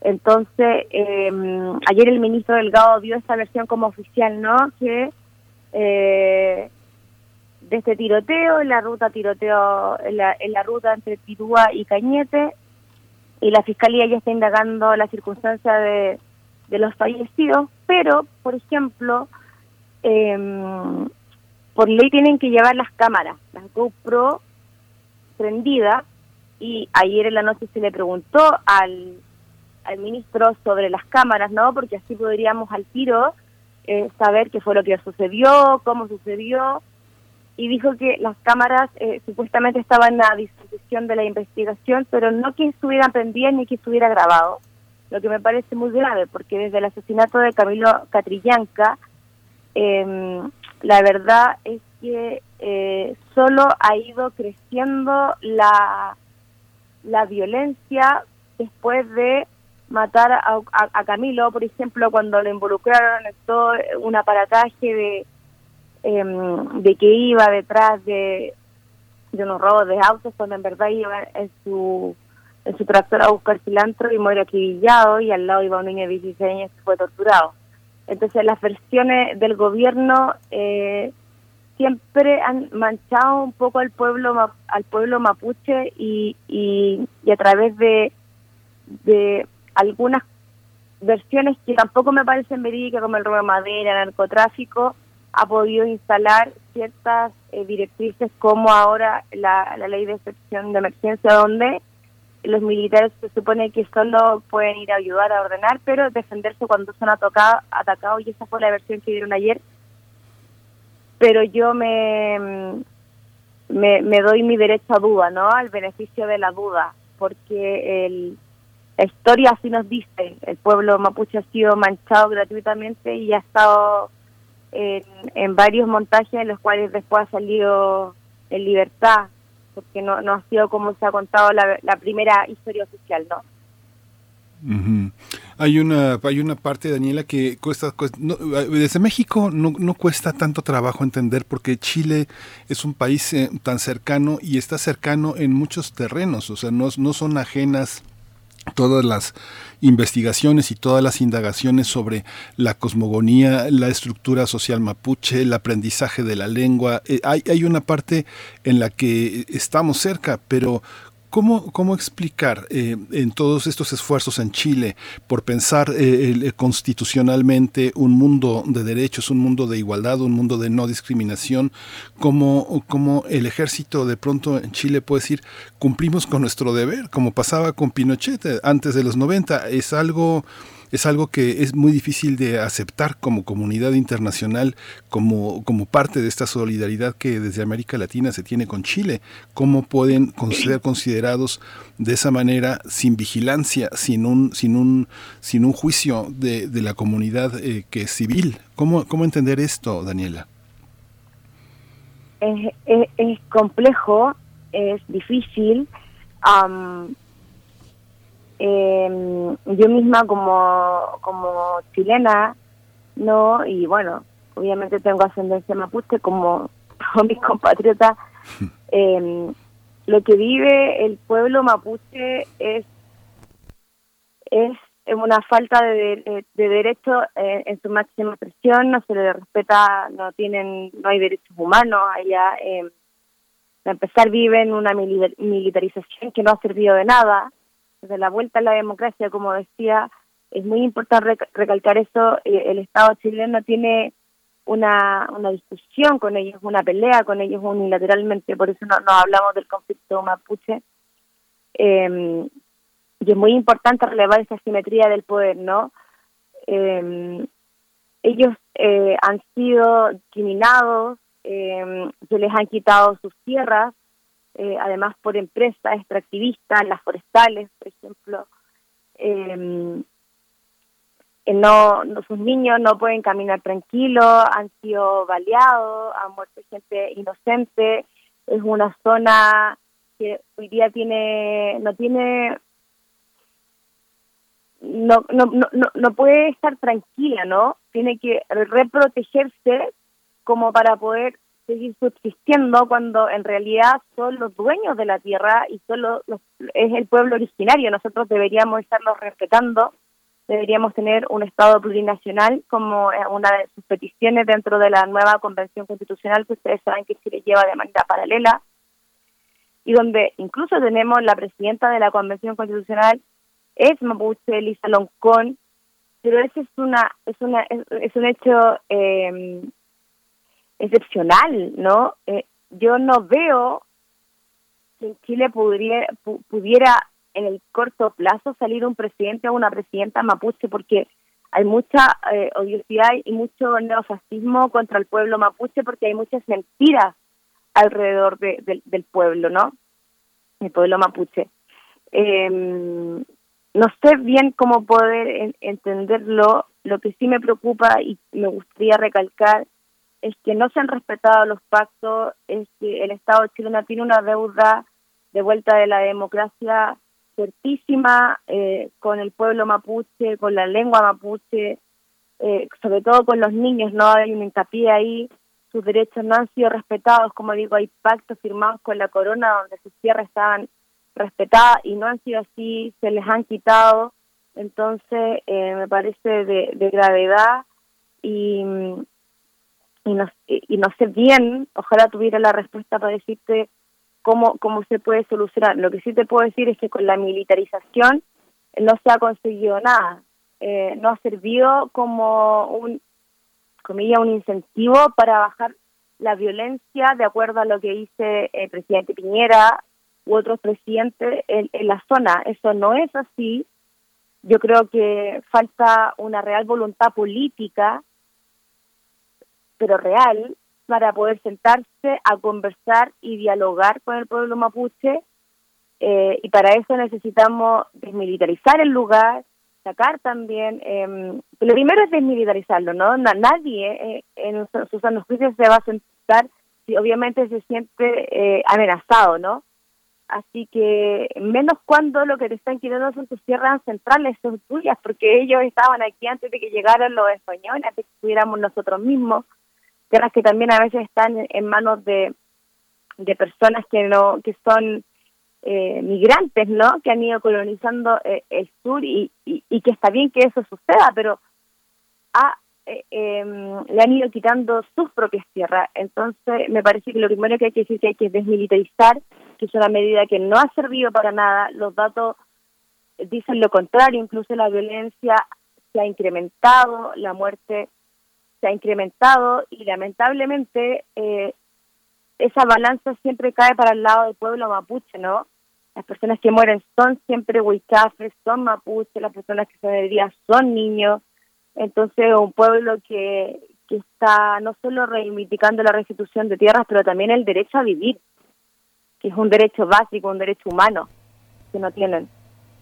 Sí, justamente. Y para, bueno, ya nos acercamos al cierre de la conversación, Daniela, pero esto que, que dices es, es, muy importante, pensar todo lo que había antes de que nosotros estuviéramos ahí, ¿no? Las, las personas eh, contemporáneas, todo lo que había antes, incluso la propia naturaleza, las regiones que artificialmente se han separado por la geografía. ¿Qué pasa con Argentina? En Argentina sabemos que hay una población cerca de 200.000 mapuches de los 45 millones de argentinos y en Chile hay una población que representa un 12.8% de los chilenos. Eh, ¿Cómo entender este, este, este conflicto también? ¿Argentina tiene, tiene que ver en este conflicto? ¿Alberto Fernández ha mostrado alguna posición, algún posicionamiento sobre el tema? Mira, que yo lo sepa y que yo lo tenga con claridad, no, eh, pero a medida de que el conflicto fue incrementando, el pueblo mapuche eh, se tuvo que ir moviendo. de sus tierras, digamos del sur, ¿no? Desde el Biobío hacia allá, en general ellos ocupaban toda esa mm, toda esa, esa estructura eh, territorial y cuando empieza este conflicto, ¿no? Y se les empiezan a quitar sus tierras, el pueblo mapuche se empieza a mover un poco hacia la Patagonia Argentina y también hay una gran cantidad de mapuches en la ciudad, acá eh, en Santiago, si tú quieres, en la capital, ¿no? Eh, entonces se ha tenido que repartir, pero de manera forzosa, ha tenido que salir de su lugar, de su tierra, como tú bien decías, eh, para poder subsistir por, y, vivir de una manera más, más protegida ellos y sus hijos, porque la comunidad en este momento no es respetada por el Estado chileno. Entonces, eh, se han movido y así han llegado a Argentina y hasta donde yo sé, ayer, hasta muy tarde que leí hoy día en la mañana, eh, el presidente argentino no había dicho absolutamente nada. Eh, si llega a decir algo me, me, sorprendería y espero que sea en la, en la dirección correcta, que es el pueblo mapuche es la víctima del Estado chileno. De hace muchos años, por cierto, de, de hace siglos. ¿No? Eh, y es una vergüenza que así sea y es una vergüenza para mí decirlo como, como ciudadana también. Sí, pues seguimos, seguimos pendientes de todo, de todo este universo, estas etiquetas terroristas, esta, me imagino lo que debe de ser para muchas personas ver, ver a los mapuches en Santiago. terrorista, es, fuertísimo, como lo dices, suena muy fuerte. Sí, Sí, eh, nosotros tenemos eh, también muchas deudas eh, al interior y yo creo que este, este conflicto mapuche es un ejemplo para mirarnos a nosotros mismos. Daniela Campos Letelier, periodista, amiga de Primer Movimiento, muchas gracias por tu, por tu participación en, este, en esta mañana. Muchas gracias, Daniela. No, de nada. Un abrazo para todos ustedes, que estén muy bien. Un abrazo a Chile. Pues vamos a ir con música, nada menos que Violeta Parra Violeta Parra, vamos a, vamos a escuchar. Arauco tiene una pena y bien grande. Violeta Parra.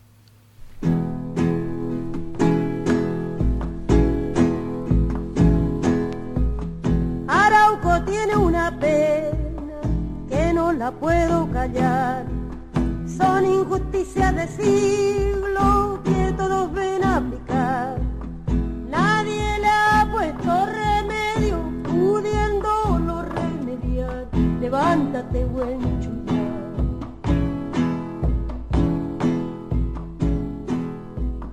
Un día llega de lejos, escufe conquistador, buscando montañas de oro que el indio nunca buscó. Al indio le basta el oro que le relumbra el sol, levántate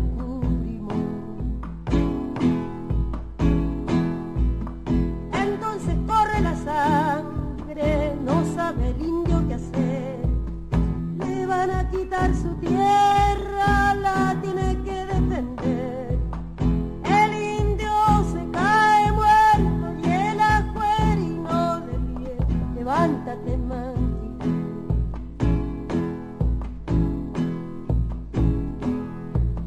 ¿A dónde se fue la UTA?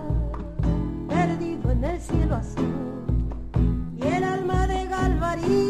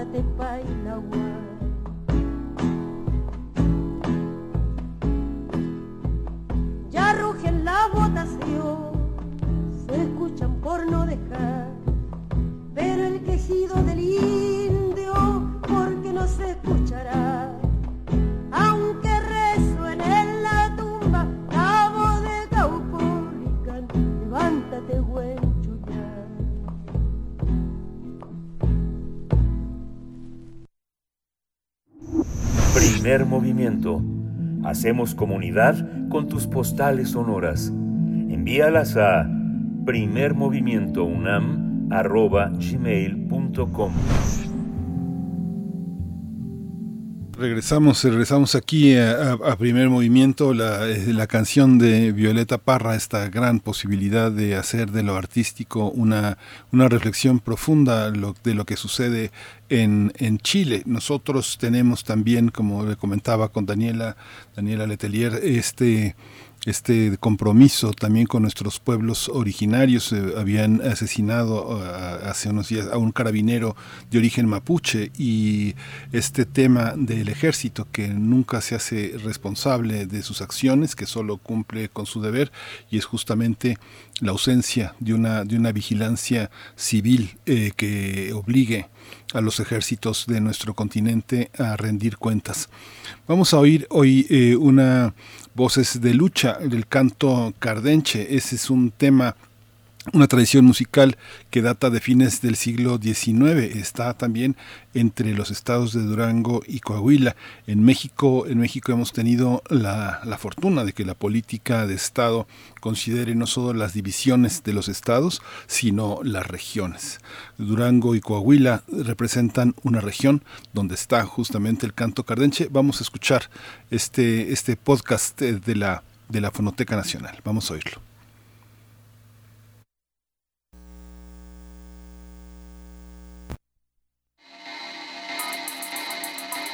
Fonoteca Nacional, la Casa de los Sonidos de México. Esta semana, Voces de Lucha, Canto Cardenche. por esta calle pasando con mi botella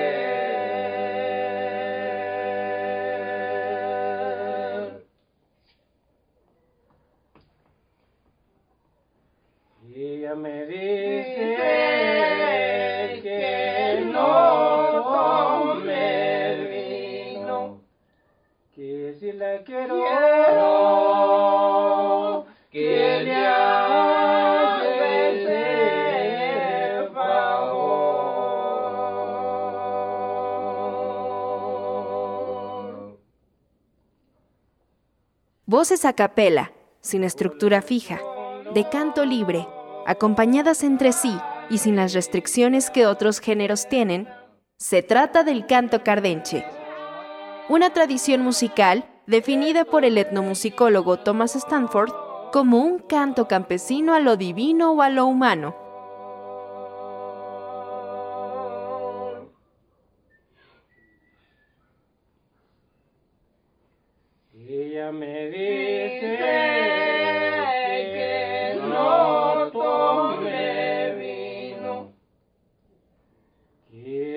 Quiero, que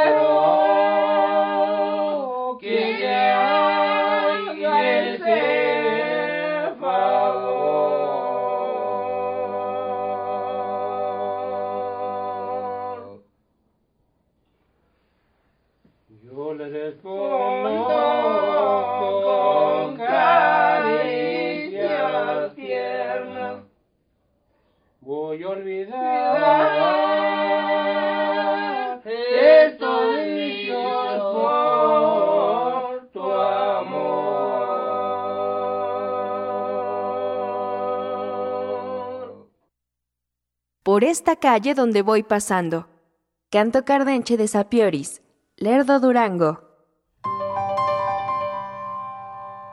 Esta tradición musical ha sido ampliamente estudiada. Muchos académicos se han enfocado en los testimonios de los últimos practicantes del canto cardenche. De acuerdo con el etnomusicólogo Thomas Stanford, este canto se practicaba por lo menos desde finales del siglo XIX en la región de La Laguna en los estados de Durango y Coahuila, y solía ser interpretado a capela a tres o cuatro voces. La fonoteca del Instituto Nacional de Antropología e Historia, INA, recupera en la compilación Tradiciones Musicales de la Laguna la canción Cardenche el testimonio de don Eduardo Lizalde, un cardenchero que explica el origen del canto. Por él se sabe que antes también era llamado cardencha, palabra que actualmente solo se utiliza para referirse a una planta. De hecho, don Eduardo menciona que el nombre de la planta pudo haber surgido del canto lagunero. Primer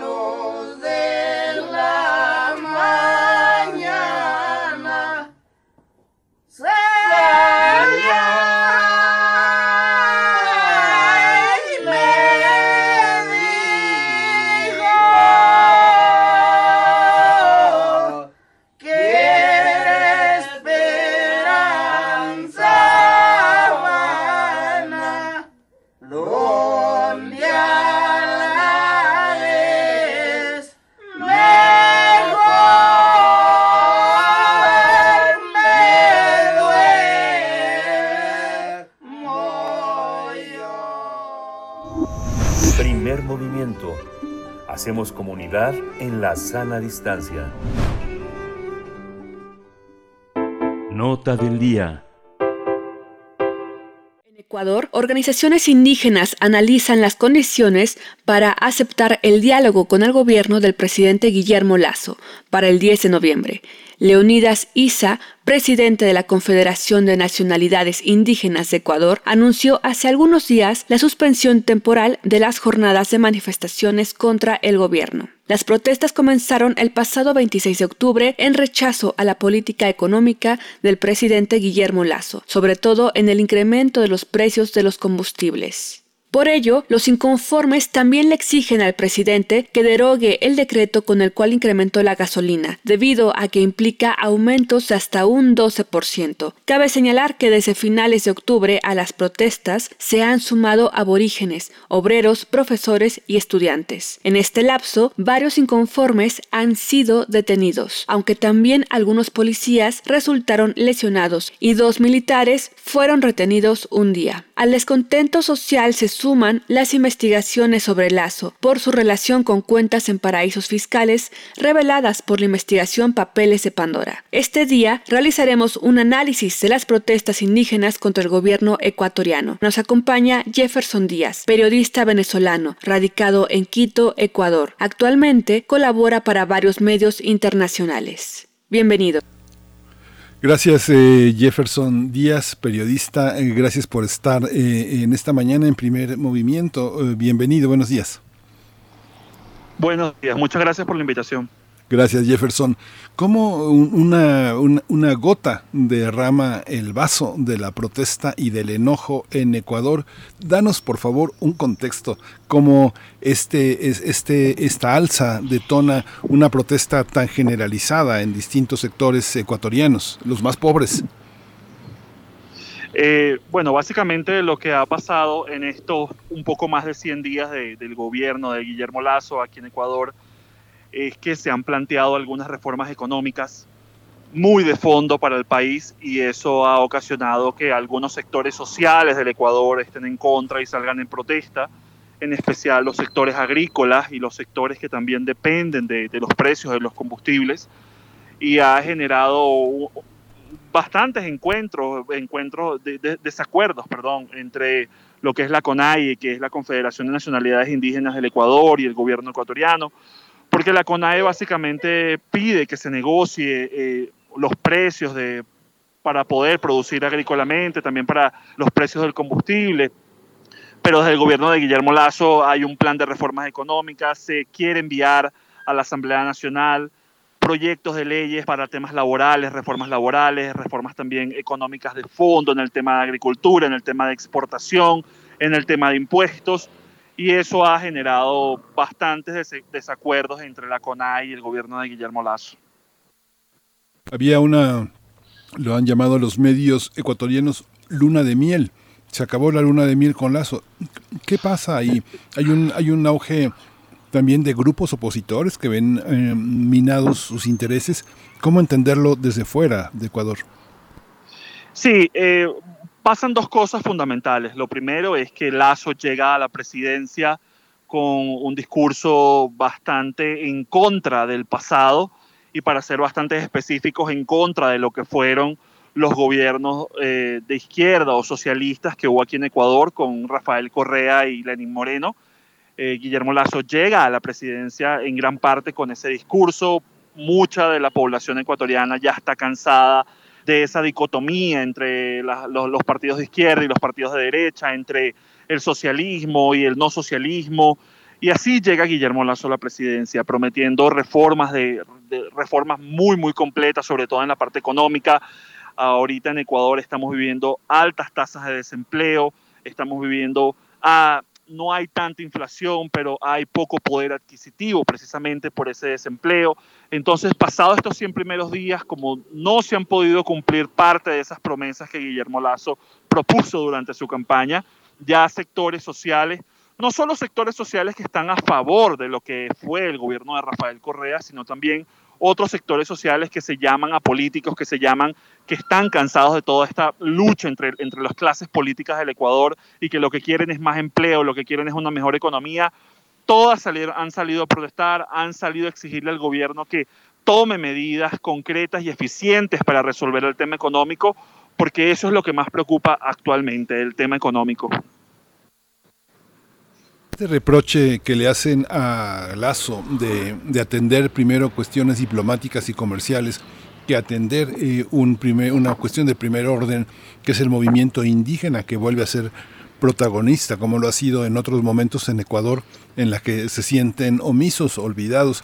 ¿Esto es legítimo o es una cuestión que desde fuera se ve así? Desde dentro es un movimiento fundamentalmente político, manipulado. ¿Cómo lo ven ustedes, Jefferson? Bueno, aquí en Ecuador el, el, el, lema del gobierno de Guillermo Lazo es el gobierno del encuentro, ¿no? Todo es la política del encuentro, tenemos que sentarnos a hablar, tenemos que sentarnos a dialogar. Y si bien desde el gobierno ha, ha habido una apertura para que los diferentes grupos sociales del Ecuador se sienten a hablar con el gobierno central, no solo con el presidente, sino con sus ministros y también con, con sus asesores más allegados, eh, tal parece que hay una ruptura, hay rupturas muy profundas, sobre todo ideológicas políticamente, en cómo poder resolver la situación del país. La CONAI, la CONAI tiene una visión de cómo resolver el país, el gobierno de Guillermo Lazo tiene otra visión, eh, otros sectores sociales también tienen sus propias visiones y cuando han tratado de sentarse en esas mesas de diálogo lo que sale también es mucha retórica política, mucha revancha, muchos recuerdos de lo que tú hiciste en el pasado, de lo que yo hice en el pasado, entonces no se logra un acuerdo, sobre todo en lo económico y en lo social. Eh, aquí, aquí el gobierno de Guillermo Lazo ha indicado que todos pueden protestar, todos tienen derecho a protestar, pero que esa protesta tiene que tener algún sentido, tiene que ser pacífica, que no podemos llegar nuevamente al escenario de octubre de 2019, cuando aquí hubo un paro generalizado a nivel nacional y hubo también muchísima violencia. Eso es lo que se está tratando de evitar, que se llegue a ese escenario de octubre de 2019 que afectó tanto al país y que, bueno, todavía estamos sufriendo las consecuencias de ese paro porque no solo fue el paro, sino que también nos llegó la pandemia y el Ecuador está tratando de salir adelante con esos dos ámbitos, pero tal parece que al corto plazo no hay una solución efectiva. Este elemento, Jefferson, de eh, las, las, las, con las elecciones también llegó un reacomodo de las fuerzas políticas y Andrés Arauz hoy forma parte de los protagonistas que están en la sociedad ecuatoriana. Revolución Ciudadana tiene una presencia importante en el Parlamento. ¿Qué es Revolución Ciudadana y cómo este reacomodo electoral de abril llega hasta, hasta, este, hasta este noviembre, marcando también una, una, un enfrentamiento con el presidente? Sí, la, fuerza política, la mayor fuerza política que está haciendo contrapeso para, para, el gobierno de Guillermo Lazo es la Asamblea Nacional.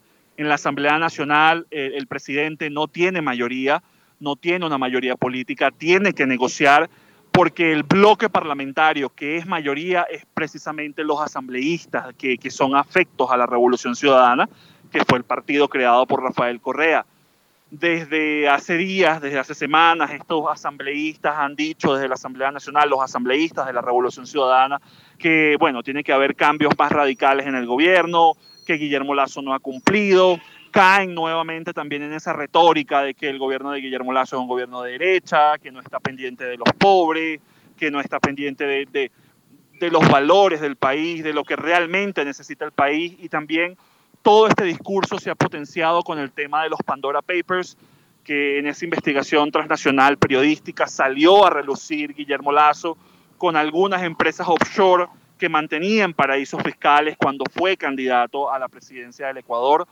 Guillermo Lazo ha indicado que él ya no forma parte de estas offshore, que él antes de ser presidente se salió de estas empresas offshore.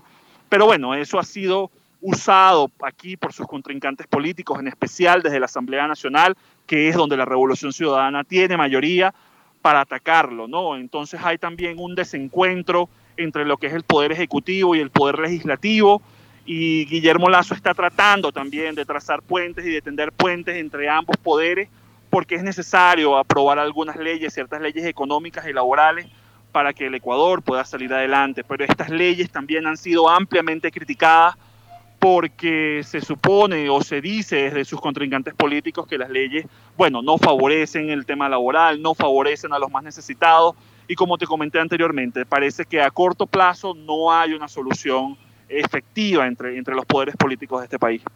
Sí, hay una, hay una parte Jefferson que, bueno, en México ya vivimos las reformas de, de Peña Nieto, del presidencialismo totalmente neoliberal, eh, que justamente eh, tuvieron una, una sólida base jurídica.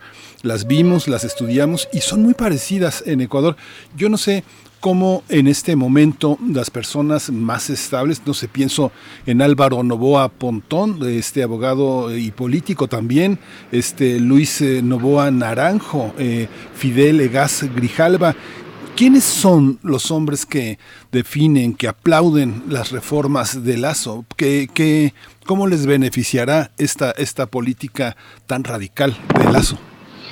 Lo que hemos visto con, con, las leyes que, que, trata de pasar el gobierno de Guillermo Lazo, sobre todo las leyes laborales y económicas que trata de pasar en la Asamblea Nacional, es que sí, son leyes, son leyes que replantean, eh, que hacen cambios bastante radicales en el tema laboral en el tema económico. Y si lo vemos con lupa, obviamente Ecuador ha estado acostumbrado, al menos en, los, en la última década, en los últimos 14 años, ha estado acostumbrado a un sistema laboral donde se busca proteger a los empleados, proteger a los obreros y controlar de una manera efectiva a los empleadores, a los patronos. Cuando vemos estos proyectos de ley, estos primeros borradores de proyectos de ley que llegan a la Asamblea Nacional, tal parece que lo que se busca es darle más poder a los empleadores y darle uh -huh. más poder a los patronos. Pero bueno, por eso es que también la CONAIE y otros sectores sociales han salido a protestar porque no están de acuerdo con esto. Y sí, eh, hay que admitirlo, hay un descontento general en la población ecuatoriana al leer estos proyectos porque eh, indican y dicen que cómo es posible que estamos tratando de salir de la pandemia, estamos tratando de salir también de las consecuencias del paro de octubre de 2019 y nos lancen estas reformas laborales y económicas donde lo que se, se parece que se está tratando de hacer es atar más la cuerda, atar más el nudo hacia los empleados y los obreros. Recuerden que aquí, bueno, eso fue algo generalizado a nivel mundial, pero aquí en Ecuador durante la pandemia hubo muchísimos despidos, hubo muchísimas irregularidades de ciertas compañías y empresas que redujeron salarios, que alegaron que no tenían para pagar, y eso, se está, eso todavía se está denunciando. Y bueno, tenemos estas reformas entonces eh, a, puertas, a puertas en la Asamblea Nacional que, que no están de acuerdo, pues. Sí, y desde, desde México, bueno, Ecuador no es, eh, su, sus contextos eh, cotidianos no son tan cotidianos para nosotros, pero hay horizontes parecidos, ¿no? Sea, el dueño de de, TV Azteca es muy parecido, por ejemplo, al grupo eh, El Jury, que representa más de 100 marcas, que justamente fueron las marcas que despidieron a muchísima gente, Motricentro, Metrocar, Caramicos, Cerámica Rialto, las fragancias, la taberna, digo que no son, no son empresas muy conocidas entre nosotros, pero lo que sí es conocido son los contactos comerciales con Angora, Arabia Saudita, India, China, Tailandia, que involucraba desde 2017 al banco South American International Bank, que ha sido quien ha marcado para prácticamente la política comercial de estas más de 400 empresas que tiene este empresario, que bueno, falleció, falleció, tengo entendido que eh, el jury falleció, pero queda una familia que representa un emporio que marca gran parte del empleo popular en Ecuador. ¿Cómo es esta situación de esta, de esta parte con la pandemia, Jefferson? Bueno, aquí, aquí existen varios conglomerados de empresas y varios conglomerados internacionales, comerciales, perdón, que sí se vieron afectados durante la pandemia y sí tuvieron que, despedir a muchísimas personas y las personas que quedaron trabajando con ellos también les redujeron su salario. Aquí, como, le como te comenté antes, hubo muchísimas irregularidades en el tema laboral durante la pandemia. Siguen esas irregularidades ahorita. Y claro, aquí se ha tratado de poner algún tipo de control efectivo o algún tipo de contraloría efectiva hacia esos conglomerados comerciales pero para eso necesitamos leyes robustas y necesitamos organismos del Estado robustos que, que, que, velen por la protección y la seguridad de los empleados y los trabajadores. ¿no? Cuando vas al Ministerio del Trabajo, el actual ministro del Trabajo del Ecuador está a favor de que estas leyes que propone el gobierno de Guillermo Lazo pasen a la Asamblea Nacional, pero también tienen ahora un discurso de que, bueno, podemos discutir estas leyes con los sectores sociales, podemos discutir estas leyes con los sectores comerciales para llegar a un acuerdo neutral entre todos, ¿no? Pero aquí lo que nos preguntamos es, ¿por qué no se discutió antes, primero, antes de enviar esos proyectos de leyes a la Asamblea Nacional? ¿Por qué no se discutió, se debatió con estos sectores sociales, con los trabajadores, con los empleadores, con los obreros? ¿Por qué no se discutió antes de mandar estos proyectos? Que tal parece que lo que hacen es darle más beneficios al empleador y a los patronos.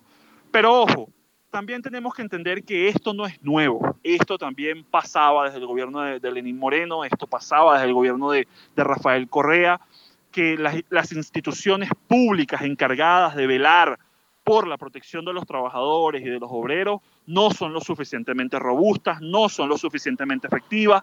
Aquí tenemos un caso emblemático que fue el caso de Furukawa, que fue un caso que ya fue juzgado como esclavitud moderna, una empresa, la empresa Furukawa, tenía unos sembradíos y tenía ahí a unas personas trabajando en calidad de esclavos, en calidad de esclavitud moderna, y eso no pasó con el gobierno de Guillermo Lazo, eso viene desde el gobierno de Rafael Correa, así que eh, lo que se busca entonces es robustecer, lo que, se, lo que pide la sociedad es que se robustezcan esos organismos públicos que deberían proteger a los trabajadores y a los obreros. Jefferson, eh, Jefferson eh, Díaz, eh, periodista venezolano radicado en Quito, pues muchas gracias por esta, por esta participación. Te agradecemos mucho siempre tu disposición, tu, eh, la, la, objetividad con la que eh, nos relatas todo lo que sucede en Ecuador. Debe ser un momento difícil para todos eh, tener, tener empleo, conquistar una cotidianidad que a veces se va como agua entre las manos, un futuro que no, no está tan claro, ¿no? sobre todo en esa, en esa región latinoamericana tan, tan este, pues tan acosada por, por la pandemia y por una economía y por la violencia y por un crimen organizado que crece, ¿verdad? Sí, eh, inclusive para terminar, una de las consecuencias de este bajón económico que ha tenido Ecuador es la migración. Muchísimos ecuatorianos se están yendo para los Estados Unidos y mm. tratan de pasar a través de México. Y bueno, ha sido todo, todo, todo un tema muy complejo porque México si bien ya le había quitado la visa de entrada a los ecuatorianos, se la volvió a colocar. Ahora los ecuatorianos necesitan visa para poder ingresar a México y es todo un tema porque entran los ecuatorianos a México y son deportados. Además que a través de la Guardia Nacional Mexicana y del Instituto Nacional de Migración Mexicano también son tratados de manera inhumana. Los, los colocan en celdas inhumanas, los deportan de manera inhumana desde México Así que también ahí tenemos una relación bastante compleja entre Ecuador y México con el tema migratorio. Sí, muchas gracias Jefferson por, por devolvernos eh, nuestro propio retrato, que tampoco es muy digno de orgullo. Te agradecemos muchísimo y, y bueno, sigamos adelante con esta revisión. Este tema que propones, yo creo que es un tema que tenemos que tocar como parte de la autocrítica que nos corresponde. Muchas gracias. A la orden, siempre a la orden. Gracias. Pues vamos a, vamos a, vamos a despedirnos eh, con, con, música, vamos a hacer una, una, pausa musical y aprovecho para despedirnos también eh, de, la, de la radio eh, Nicolaita, que, es, este, que, que, la, que, nos conectamos de 8 a 9 de la mañana. Vamos a despedirnos con los folcloristas. Vamos a... No, me dice Frida, me dice Frida que los folcloristas para después. Lo que sí quería comentarles es justamente una invitación del CIEG de, de, la UNAM. Hoy tenemos un conversatorio sobre hermenéutica y hermenéutica del cuerpo en esta, en esta visión evidencia y vivencia, textualidad y hermenéutica corporal. Hoy vamos a tener, esta es la décima entrega del ciclo de conversatorios, literatura, afectos y corporalidades que se organizó por, la, por esta organización latinoamericana que, de la que forma parte nuestra casa de estudios. Eh, hoy este conversatorio va, va a tener lugar. Ponemos en redes sociales todo lo que tiene que ver con esta, con esta oportunidad de entrar en cuestiones de género, de teoría feminista, de psicoanálisis, de, hermenéutica. Así que este, con esto despedimos esta hora. Quédese con nosotros, no se despegue. De Radio NAM tenemos una tercera hora también muy interesante. Vienen los mundos posibles de Alberto Betancourt y el génesis eh, neoliberal de este mundo neopandémico. Síguenos en redes sociales. Encuéntranos en Facebook como Primer Movimiento y en Twitter como arroba PMovimiento. Hagamos comunidad.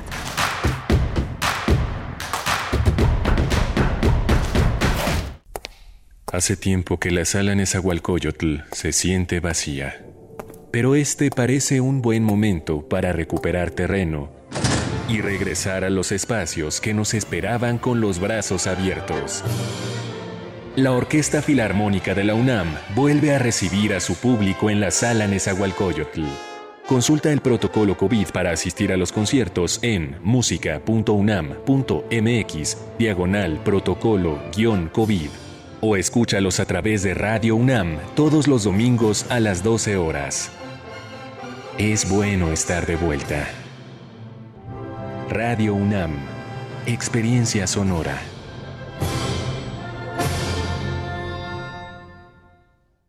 En México, el sol sale para todos. Buscando el bienestar de la gente. En el PRD creemos que las decisiones deben ser de todas y todos los mexicanos y no de una sola persona. Porque queremos que todas y todos vivan mejor. Impulsamos apoyos económicos para que se superen los más necesitados y no para pedirle su voto. Exigiendo servicios de calidad en educación, salud y vivienda. Eso es un México más justo y con la participación de todas y todos podemos hacerlo. El sol sale para todos. PRD. ¿Te toca vacunarte contra la COVID-19? Antes de ir, come bien y toma tus medicamentos. No llegues con mucha anticipación. Hidrátate bien con agua natural. Si tienes dudas, visita mivacuna.salud.gov.mx. Recuerda, la vacuna te protege y protege a quienes queremos. Cuidémonos entre todos, vacúnate y no bajes la guardia. Secretaría de Salud. Este programa es público ajeno a cualquier partido político. Queda prohibido el uso para fines distintos a los establecidos en el programa. Cultivemos el gusto por el arte escrito y el ejercicio de la imaginación al lado de María Ángeles Comezaña en Al compás de la letra. Rutas literarias para viajar entre textos, poemas y cartas. Todos los jueves a las 18 horas por el 96.1 de FM. Radio UNAM. Experiencia sonora.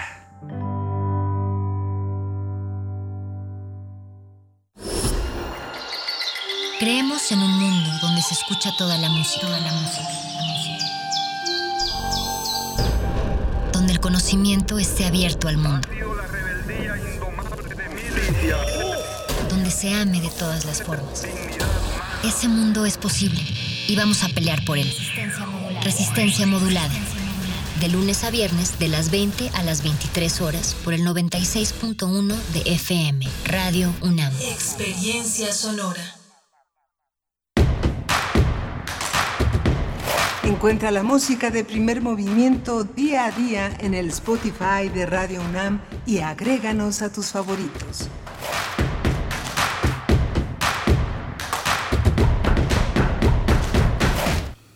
Buenos días, ya estamos de regreso aquí en primer movimiento, son las nueve con tres minutos de la mañana aquí en Adolfo Prieto 133. Está Arturo González en, la, los controles técnicos de, la cabina, está Frida Saldívar en la producción ejecutiva, Violeta Berber en asistencia de producción. Mi compañera Berenice Camacho tuvo que atender eh, asuntos eh, personales, pero mañana, mañana va a estar con nosotros. Eh, ella eh, no para, nos sigue, sigue, sigue el programa eh, con todo y las propias eh, tareas pers personales. la extrañamos, pero bueno, mañana, mañana volveremos a contar con su presencia. Vamos a tener la presencia de Alberto Betancourt, Alberto Betancourt en los mundos posibles de todos los jueves. Hoy ha elegido un tema complejo, el tema del G20 en Roma, la génesis del capitalismo postpandémico, con siempre Alberto Betancourt con su con su profundidad, su hondura, su, eh, su gran humanismo para tratar temas de una enorme complejidad eh, siempre haciendo un llamado a pensar, a reconciliar y a pensar en, en, libertad. Alberto Betancourt es doctor en historia, es profesor de la Facultad de Filosofía y Letras de la UNAM, uno de nuestros formadores eh, de, de, nuevas generaciones y de la discusión necesaria que se establece desde nuestra universidad. Vamos a tener también la presencia de Alicia Vargas Ayala. Hoy en la sección de derechos humanos con las que concluye el primer movimiento vamos a hablar de una protesta, de una protesta que hace la Redim, que exige atención urgente de la violencia armada contra niñas, niños y adolescentes ante la masacre de seis menores de edad en Michoacán.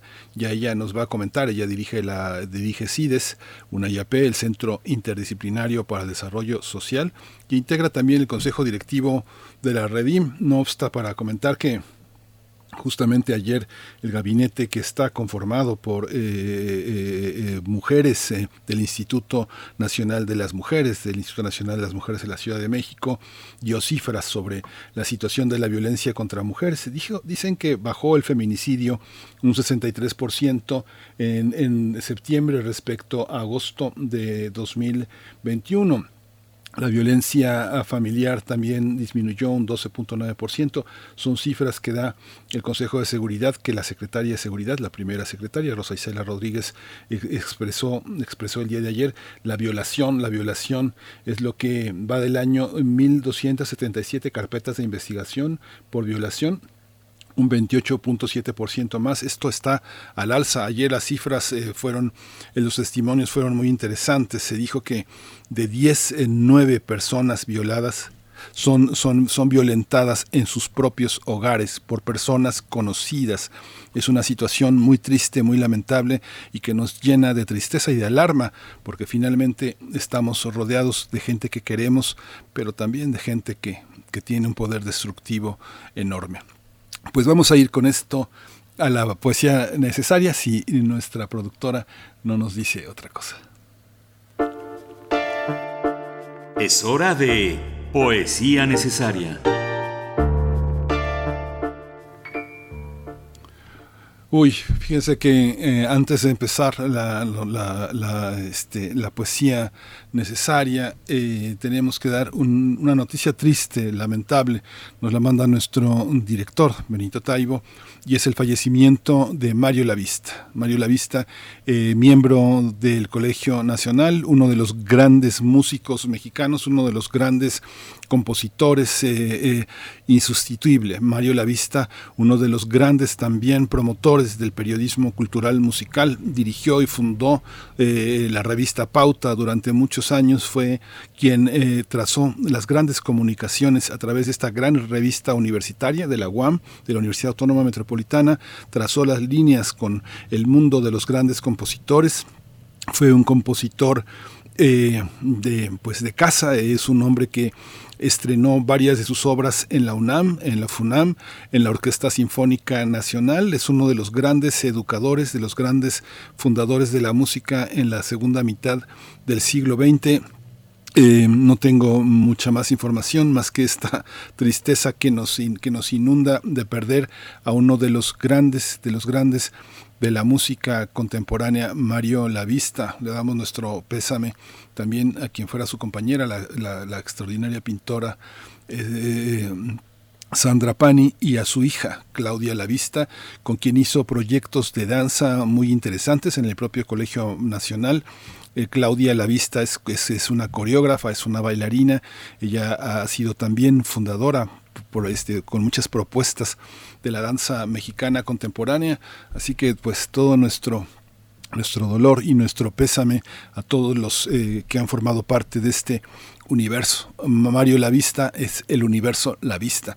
Así como Vicente Rojo lo fue en el ámbito de la plástica, tal vez tendría un equivalente en Mario La Vista para este territorio, como Guillermina Bravo, eh, como son, son de nuestros grandes creadores de la segunda mitad del siglo XX. Vaya, vaya con nosotros, Mario La Vista. Bueno, la poesía necesaria hoy está dedicada a José Lezama Lima. José Lezama Lima es uno de los grandes eh, eh, eh, arquitectos de la poesía cubana, también en la segunda mitad de este siglo, a finales de los años 40, empezó a construir este aparato poético que es enorme, que ahora edita editorial, era en una revisión estabilizada de una, de una literatura grande, poderosa, proliferante, que es esta obra eh, que es eh, Paradiso. Julio Cortázar y Carlos Monsiváis, a partir de una reescritura, de una recaptura de los textos de, Paradiso, hicieron la edición que publicó Editorialera de esta novela que se publicó por primera vez en 1966. Es la primera de Lezama Lima, después una novela póstuma que se armó, Piano Licario también, Editorialera la publicó, pero Paradiso ahora vuelve a las librerías en una edición ya definitiva con las libretas originales de, eh, de Lezama.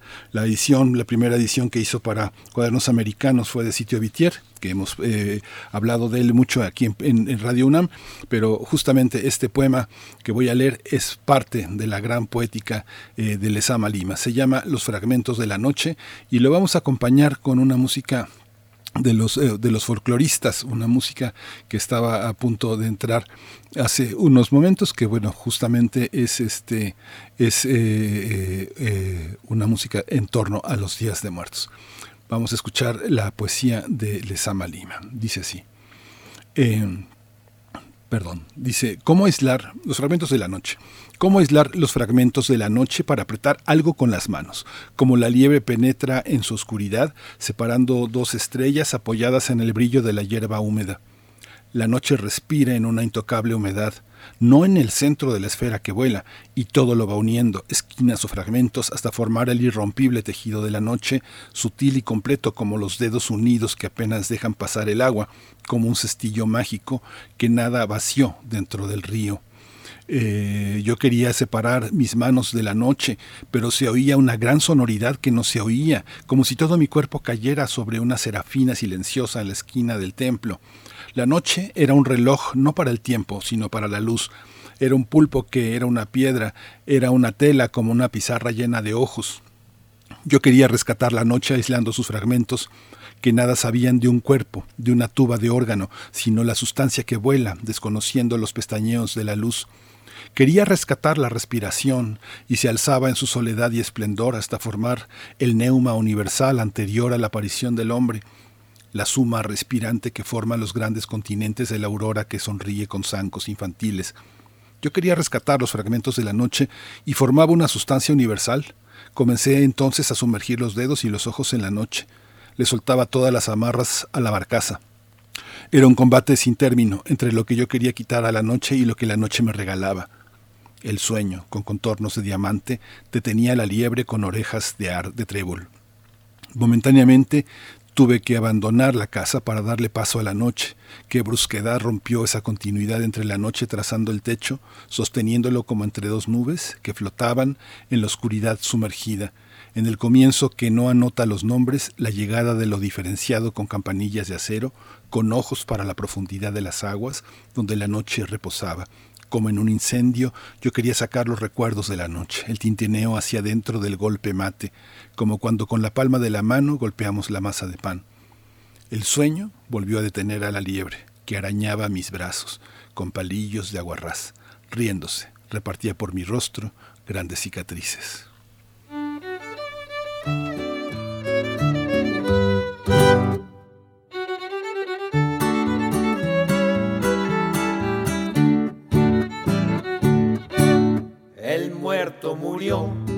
Y la viuda está muy triste porque el muerto se peló, se peló pez del barral.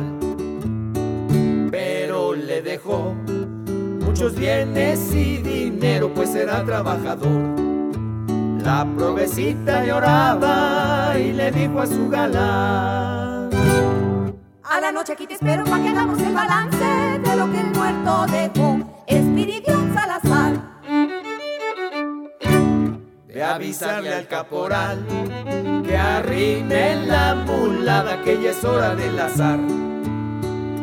Mulas melindrosas con muchos melindres, yo traigo tijeras para tuzar.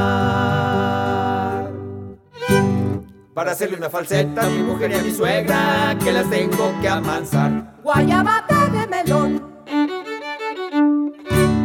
Soy labrador, mi oficio es carpintero, desde joven lo aprendí. Labro las finas maderas, si quieres te hago un violín. Para que te enseñes a tocar en las fiestas nacionales y también en un festín. Te lo dice el serafín. Soy limosnero, no lo puedo ni negar. Traigo mi perro, mi palito y mi morra. Y las limosnas que yo les pida, de tragos me la han de dar, de tragos me la han de dar, de tragos me la han de dar para echarlos en mi morral. Y si los cuernos de un chivo alumbrasen como la luna. ¡Qué fortuna! Sería un portento. tener en cada casa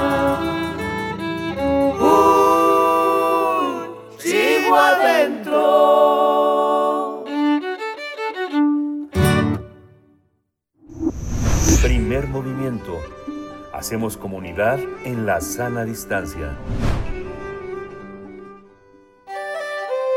Mundos posibles. Ya está con nosotros Alberto Betancourt. Anunciaba eh, hace unos minutos que justamente el tema es el mundo, el mundo neoliberal G20, Roma. Eh, Alberto Betancourt, eh, buenos días, gracias por estar aquí. Buenos días. Miguel Ángel, buenos días, qué gusto saludarte y qué gusto saludar a la comunidad universitaria, a toda la comunidad, a los investigadores, a los profesores, a los estudiantes, a los trabajadores de nuestra universidad. Sí, una comunidad que en muchos territorios eh, te aplaude y te escucha y, que forma parte de esto que, que, que tú nos traes eh, cada semana, eh, esta manera, esta forma de pensar el pensamiento, que es eh, algo que nos ocupa a los universitarios. Alberto, adelante. Gracias, Miguel Ángel. Pues fíjate que justamente quisiera yo traer a colación, tengo aquí en la mano su libro, un texto de Margarita Voladeras que se llama Comunicación, Ética y Política.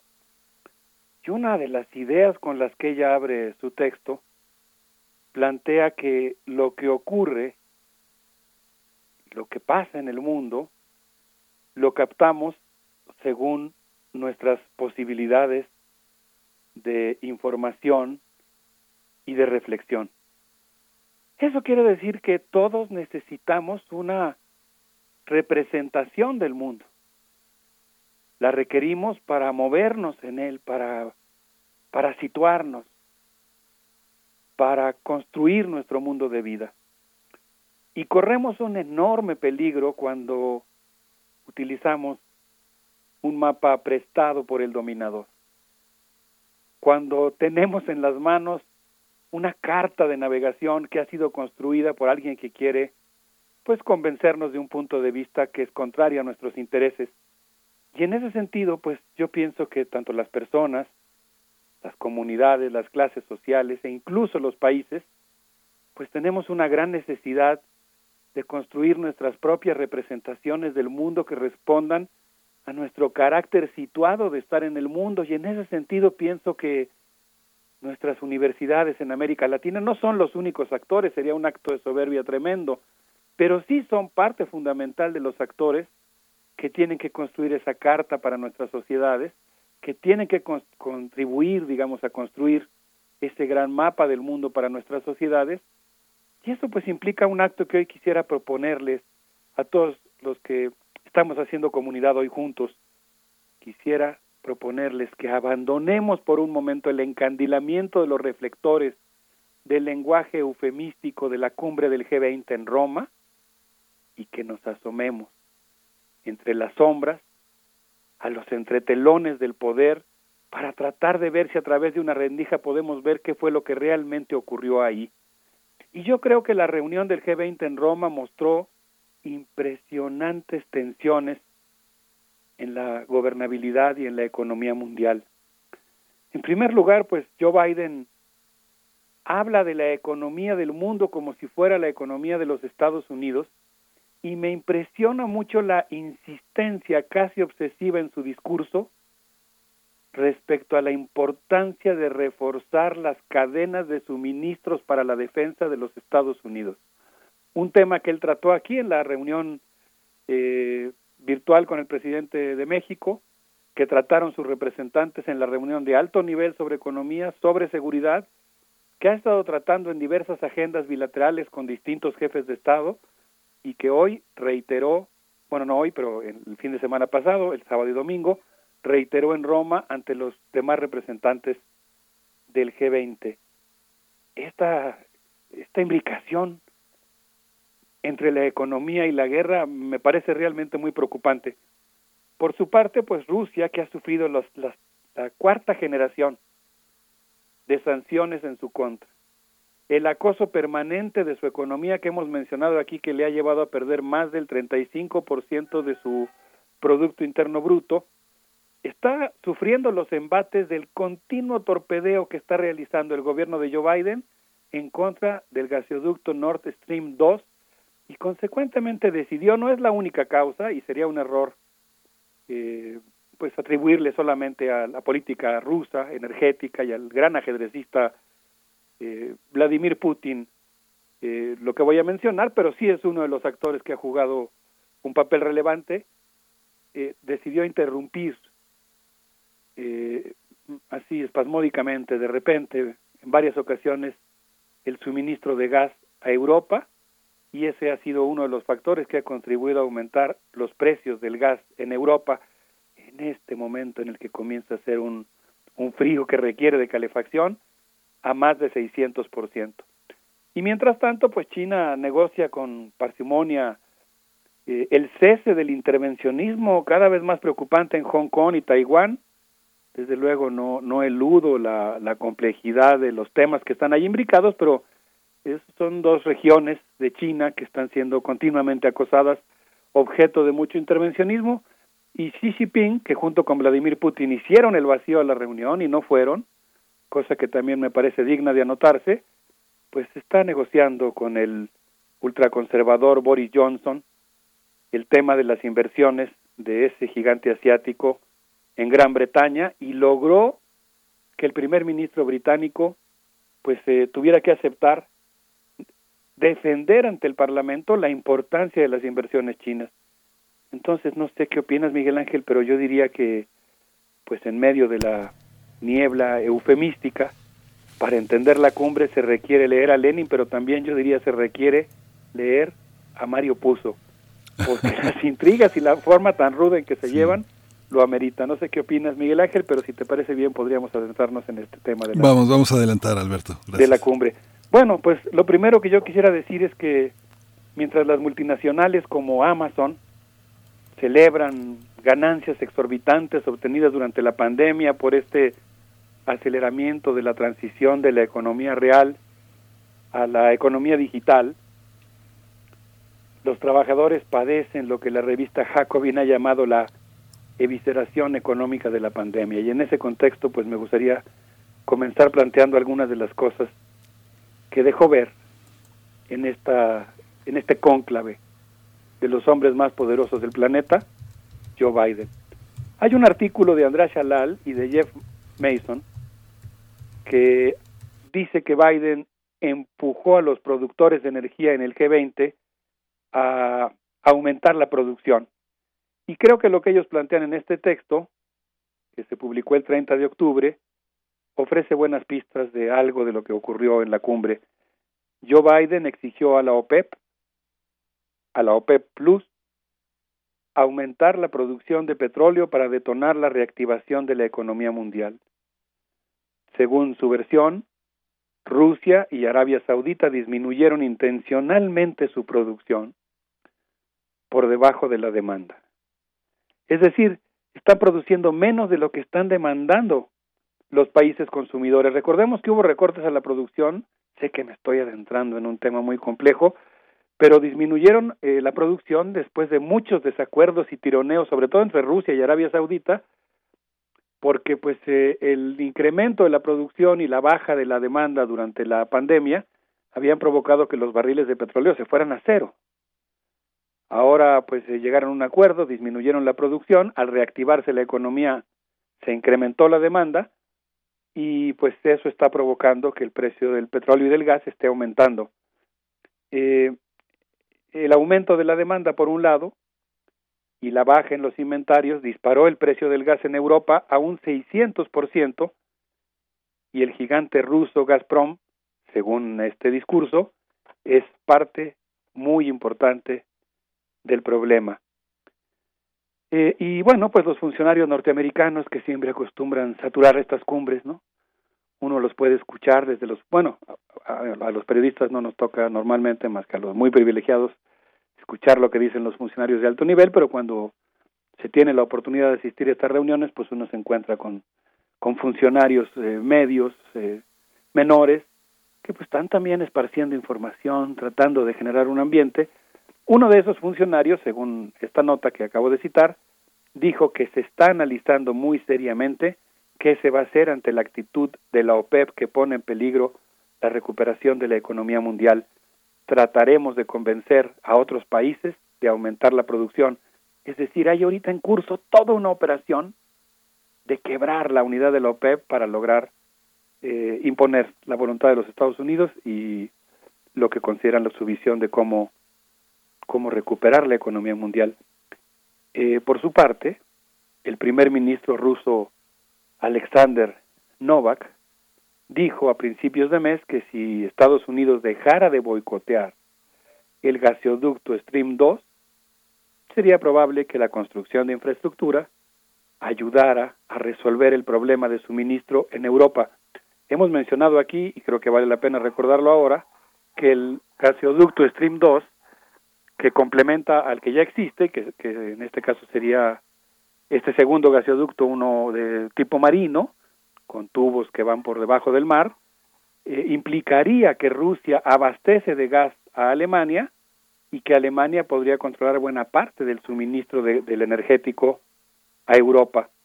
Pues estamos viendo que Joe Biden, que está preparándose para un conflicto, yo diría que incluso más que comercial con China, y que insisto mucho en que me preocupa mucho cómo mezcla lo económico con lo militar y habla todo el tiempo, soterradamente es un político hábil de algo que podríamos llamar economía para la defensa, porque presiona a los países y se sienta a negociar con sus pares, planteando que es indispensable que garanticen el suministro de materias primas para el complejo militar estadounidense. Pues es un hombre muy poderoso, pero la verdad es que en los últimos tiempos ha tenido algunos problemas, porque, por ejemplo, el rescate de millones de estadounidenses que actualmente se encuentran privados de auxilio para el desempleo, pulverizados por el costo de la atención médica, arruinados por la economía del COVID y golpeados por la intensificación del apocalipsis climático, se ha tenido que ralentizar durante varias semanas este gran paquete económico que buscaba aprobar el presidente de los Estados Unidos, porque hay dos senadores demócratas el senador Joe Manchin, quien se dedica a emitir edictos reales desde la cubierta de su yate de lujo, y la, y la senadora Kirsten Sinema, que acude a un spa y toma vacaciones en Europa y chantajean al presidente de los Estados Unidos de no aprobar el gran paquete económico que ellos eh, que él quiere eh, liberar lo más pronto posible y pues eh, mientras tanto los trabajadores están sufriendo esto que hemos llamado la evisceración económica de la pandemia y pues de alguna manera obligan a Joe Biden a traicionar sus promesas de campaña. Se ha ido aprobando el paquete en el Congreso, pero se han hecho recortes a la ayuda a los trabajadores, al medio ambiente. Esto ha llevado a algunos analistas, por ejemplo Arturo Valderas, quien publicó un texto en la jornada que se llama El Waterloo de Biden, a hablar justamente de una gran derrota, ¿no?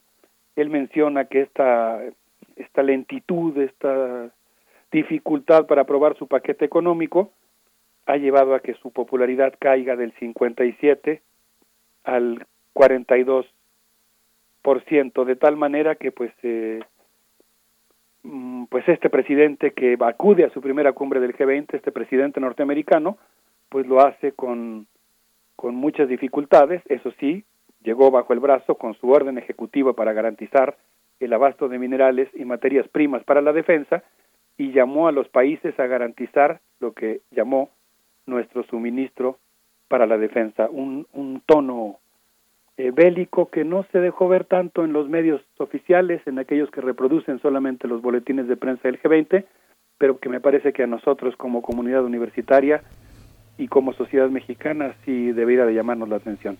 Miguel sí, sí, justo, Alberto. Ayer justamente escuchaba la, conferencia de prensa eh, del presidente de la República y era muy interesante cómo hablaba de esta, este, este tema también que en la, en la cumbre de Londres se habló sobre ecología, ¿no? que decía con mucho humor que la gente llegaba a todas estas reuniones del G20 en todos sus aviones, ¿no? que defendía la vaquita marina en sus cruceros, que los barcos son los que más contaminan y que justamente de eso iba a hablar en la, la ONU y que no, que no iba a ir en el avión presidencial con una risa que era, eh, pues, eh, vale la pena, vale la pena reproducir esa risa porque es una risa muy triunfal, muy este, llena, llena de ironía. Y ahora que colocabas a, a Margarita Voladeras en la en la discusión.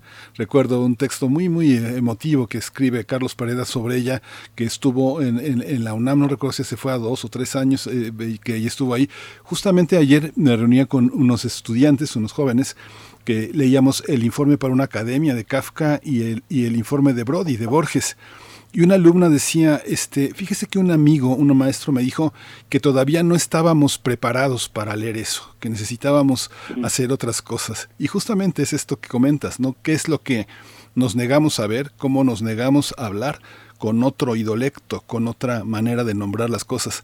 Pero justamente la música es una manera de hacerlo. Vamos a escuchar música, ¿verdad, Alberto? Sí, Qué, qué, rico que citas el informe para la Academia de Kafka. Yo antes siempre he pensado que, que, vale la pena evocarlo y pues bueno, sí. yo creo que en este momento en el que eh, tuvimos este acto de insolencia del, del embajador de los Estados Unidos con su Twitter insidioso respecto a la reforma energética en México, podríamos escuchar de Philippe Rombi esto que se llama Mathieu en peligro, del soundtrack de la película francesa Caja Negra, que habla justamente del cómo las grandes empresas multinacionales están penetrando los gobiernos y, y, usando a los funcionarios como sus gestores. Vamos a escuchar esta Vamos música escuchar. de suspenso. Vamos.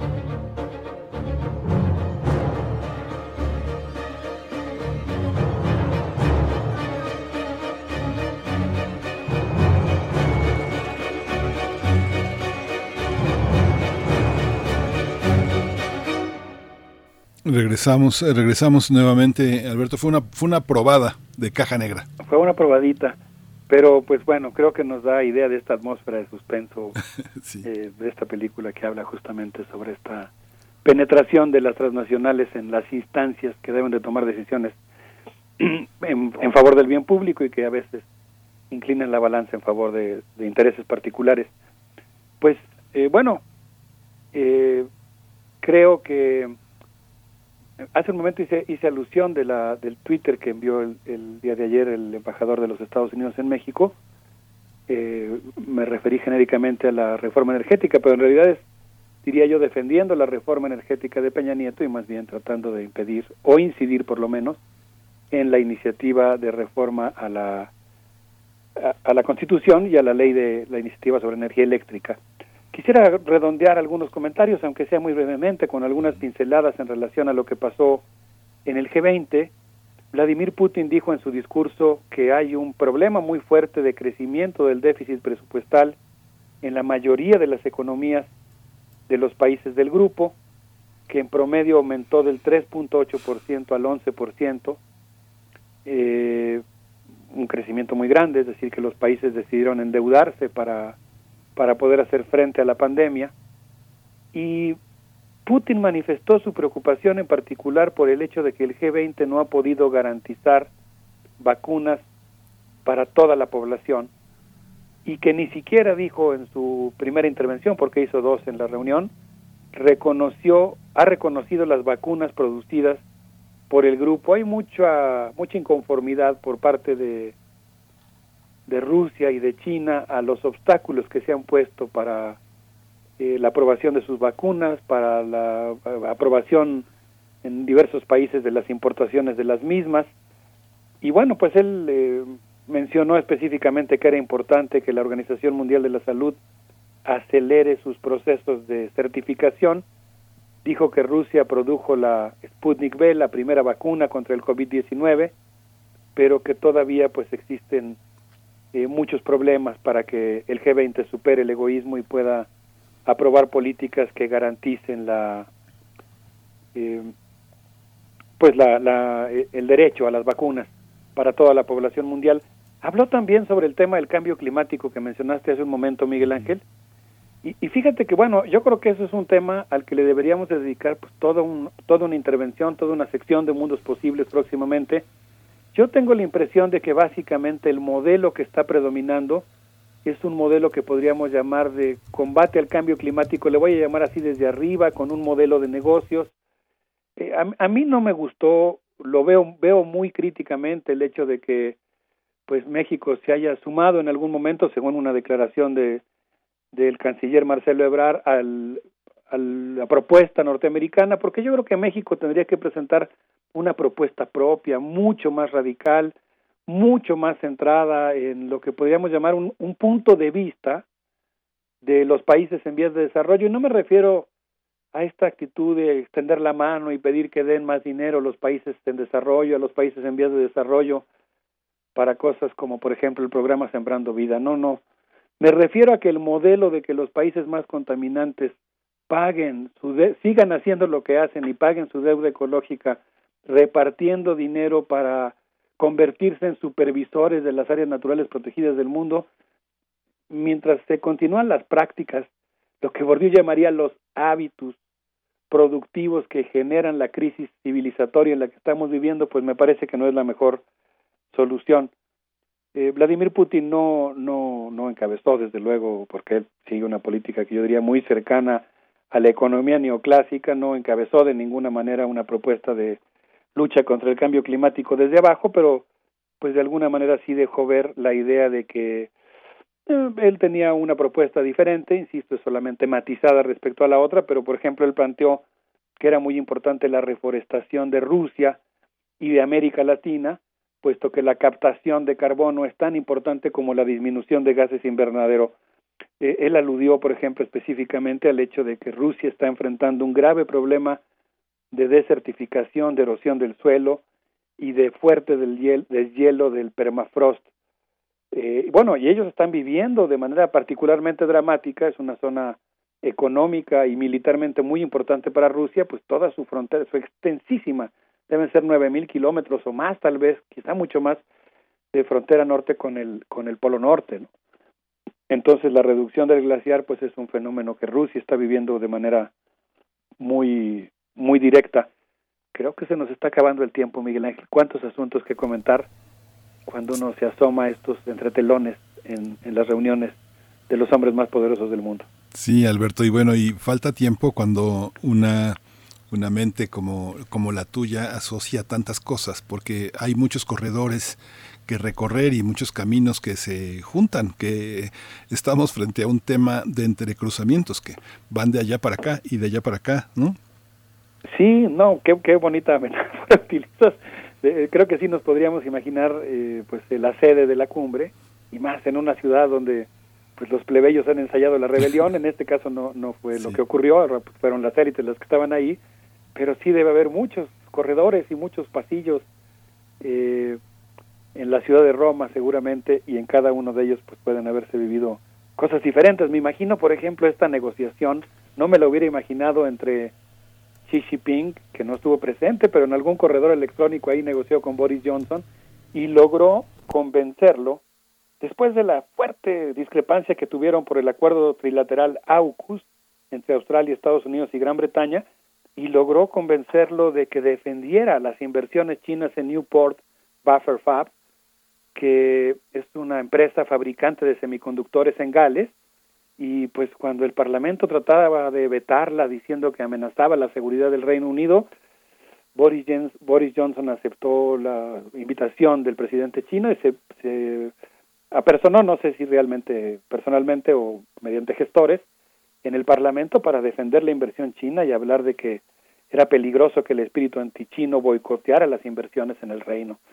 Entonces, pues quedan muchos temas que platicar, pero yo diría que así, adoptando quizá un punto de vista leibniziano o, o, o a la José Martí, que es muy importante que nosotros construyamos un punto de vista sobre las cumbres del G20 y sobre la gobernabilidad mundial que esté basado en nuestra propia perspectiva, en nuestros propios intereses populares y en nuestra intención de construir una América Latina eh, próspera, fuerte, construida desde abajo, soberana e independiente.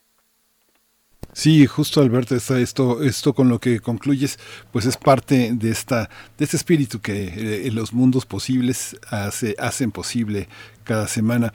Nos vamos a despedir con música, ¿verdad?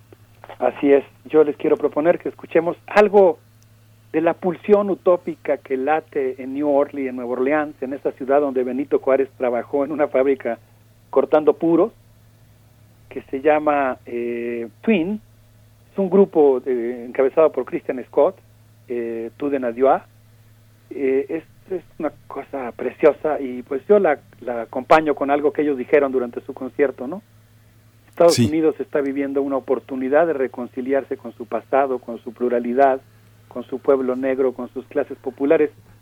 Yo espero que esa pulsión utópica que vivimos durante las movilizaciones populares en Estados Unidos, en Estados Unidos el año pasado prevalezca. No la tiene fácil, pero pues apostando a ese, a ese Estados Unidos profundo en el buen sentido de la palabra, no en el sentido reaccionario, sino en el sentido del pueblo de los Estados Unidos, nos acompañe con esta pieza de Christian Scott vamos a escucharla y bueno, nos despedimos, nos despedimos hasta el próximo jueves porque dejas una estela que llega hasta el otro jueves, Alberto, por fortuna. Muchas gracias. Miguel Ángel, un abrazo para ti y pues un saludo con mucho cariño para toda la comunidad universitaria. Gracias. Alberto.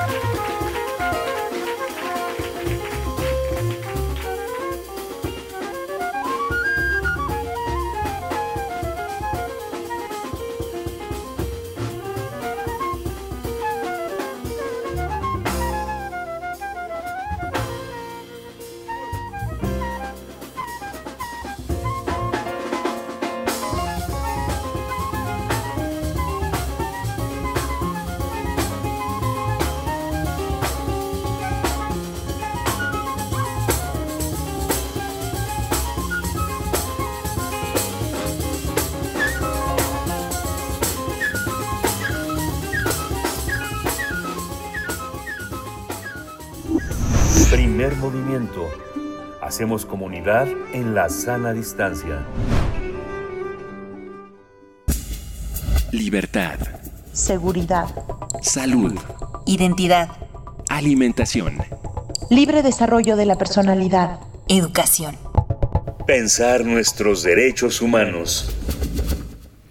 Derechos Humanos, ya está con nosotros eh, en este jueves el turno de Alicia Vargas Ayala, ella es directora del CIDES eh, en IAP, Centro Interdisciplinario para el Desarrollo Social, e integra el Consejo oh, Directivo de la Redim, que justamente ahora exige atención urgente de la violencia armada contra niñas, niños y adolescentes ante la masacre de seis menores de edad en Michoacán. Alicia Vargas Ayala, bienvenida, buenos días, gracias por estar aquí. Buenos días, Miguel Ángel, muchas gracias por el espacio y buenos días a todo el auditorio que nos escucha cada 15 días. Es un gusto estar aquí. Sí, pues, adelante, Alicia. Efectivamente, en esta semana eh, se ocurrieron unos eh, hechos lamentables en el estado de Michoacán, una vez más. Eh, la Red por los Derechos expresa sus más sentidas condolencias a los familiares y a la comunidad de los seis menores que fueron asesinados con arma de fuego, junto con otros adultos. Y esto es una, una terrible situación a la que desgraciadamente nos estamos acostumbrando, pero que no queremos normalizarla porque nos queremos seguir queremos seguir poniendo el pie, el punto en el, en el, en el tema e indignándonos por lo que sigue sucediendo. Eh, recientemente estamos pasando la conmemoración del tradicional Día de Muertos en nuestro país, días de luto, de culto y también de festividad, pero no nos cabe la menor duda de que en México debe ponerse mucha atención a las causas de mortalidad de la niñez, ya que necesitan más acciones y una intervención más decidida del Estado mexicano. Los recientes datos del INEGI, del Instituto Nacional de Estadística e Informática, nos refiere que las principales causas de muerte de niñas, niños y adolescentes se encuentran, por un lado, enfermedades como neumonía, influenza respiratorias, infecciones parasitarias, COVID, homicidios, suicidios, accidentes, muertes violentas eh, de, intención no determinada. Y es en los niños de 11 a 17 también relacionados, temas relacionados con el embarazo, parto o puerperio. Eh, tal como podemos observar, las primeras cinco causas de mortalidad para las y los menores de 18 años son evitables, son evitables con mayor inversión y con mejores políticas públicas. Están relacionadas con la estructura del sector salud, con la caída de la cobertura y el acceso oportuno de niñas y niños al nivel más amplio de salud posible, pero también en los contextos sociales en los que viven y que están condenando a miles de niñas y niños a perder la vida cuando esto podría evitarse si desde la voluntad política se hace todo lo que se puede y se debe hacer. Eh, Mario Luis Fuentes, analista e investigador, nos dice, y cito textual, que en México el derecho a la vida y a la supervivencia de niñas y niños están severamente comprometidos y por ello preocupa el desdén de la presente administración a la agenda de niñez, porque si en algún grupo de población puede hablarse de pobreza, marginación, rezago, violencia y desigualdades, es precisamente en el de las niñas y niños mexicanos. Y cierro la cita. México ha registrado los dos años más violentos de su historia en los primeros dos años del mandato del presidente Andrés Manuel López Obrador. Parece que nos estamos acostumbrando a que cada sexenio se rompen los récords. En 2019 terminó con 35.588 víctimas de asesinato. En 2020 se terminaron el año con 35.614. Y en lo que va de enero a septiembre, el registro que tenemos hasta septiembre, lleva un acumulado de 25.392 víctimas, lo que representa un promedio de 94 homicidios diarios, aunque el 16 de septiembre rompió el récord con 104 homicidios. Aunque las autoridades de la Secretaría de Seguridad nos reportaron hace dos semanas en la mañanera, perdón, en la mañanera del 20 de octubre, que se ha logrado reducir 3.4% el delito de homicidio doloso en su, en su promedio mensual, las cifras son casi el doble de las registradas en los primeros tres años de las pasadas administraciones federales. Y como decimos en el comunicado de Redim, solo en enero de septiembre, de enero a septiembre de 2021 se han registrado 588 homicidios con armas de fuego en contra de niñas, niños y adolescentes. 90 eran mujeres y 498 eran hombres. Las cifras revelan que cada día han ocurrido por lo menos dos homicidios con arma de fuego en contra de personas de 0 a 17 años, de acuerdo con los datos de incidencia delictiva del Fuero Común, del Secretario Ejecutivo Nacional de Seguridad Pública. En el caso de Michoacán se mantiene la presente violencia extrema que nos habla de la gravedad de estos hechos y peor aún de la ausencia de un Estado que garantice la vida y la integridad de los niños y niñas.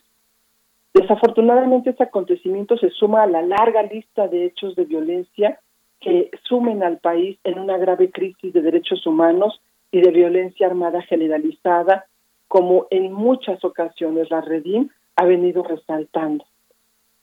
Cada nuevo hecho de sangre infantil deja descubierto la falta de coordinación y fragmentación de acciones por parte de un Estado y de sus instituciones, lo cual provoca corrupción e impunidad. El Sistema Nacional de Protección, el CIPINA, está cada vez más, más desarticulado y ausente. La Secretaría de Salud está rebasada en sus capacidades de atención y el interés superior de la niñez no es un eje transversal de toda la acción del Estado mexicano. Así, así de fuerte y así de contundente es la dura realidad en que estamos y que nos muestra que no podemos seguir así, que la deuda ética con la niñez sigue creciendo. El primero de diciembre, como decíamos, fueron localizados 11 cuerpos que fallecieron con arma de fuego. Eh, esto es un estado que enfrenta una grave ola de violencia generada por la lucha que mantienen entre sí los cárteles eh, Jalisco Nueva Generación, la familia michoacana, los caballeros templarios, etcétera, en donde al parecer operan estos grupos delincuenciales y son precisamente en los estados donde hay más casos de feminicidios registrados y de homicidios. A pesar de ello, sabemos que el gobierno federal no quiere reconocer que la actividad de estos grupos se ha expandido y se ha diversificado.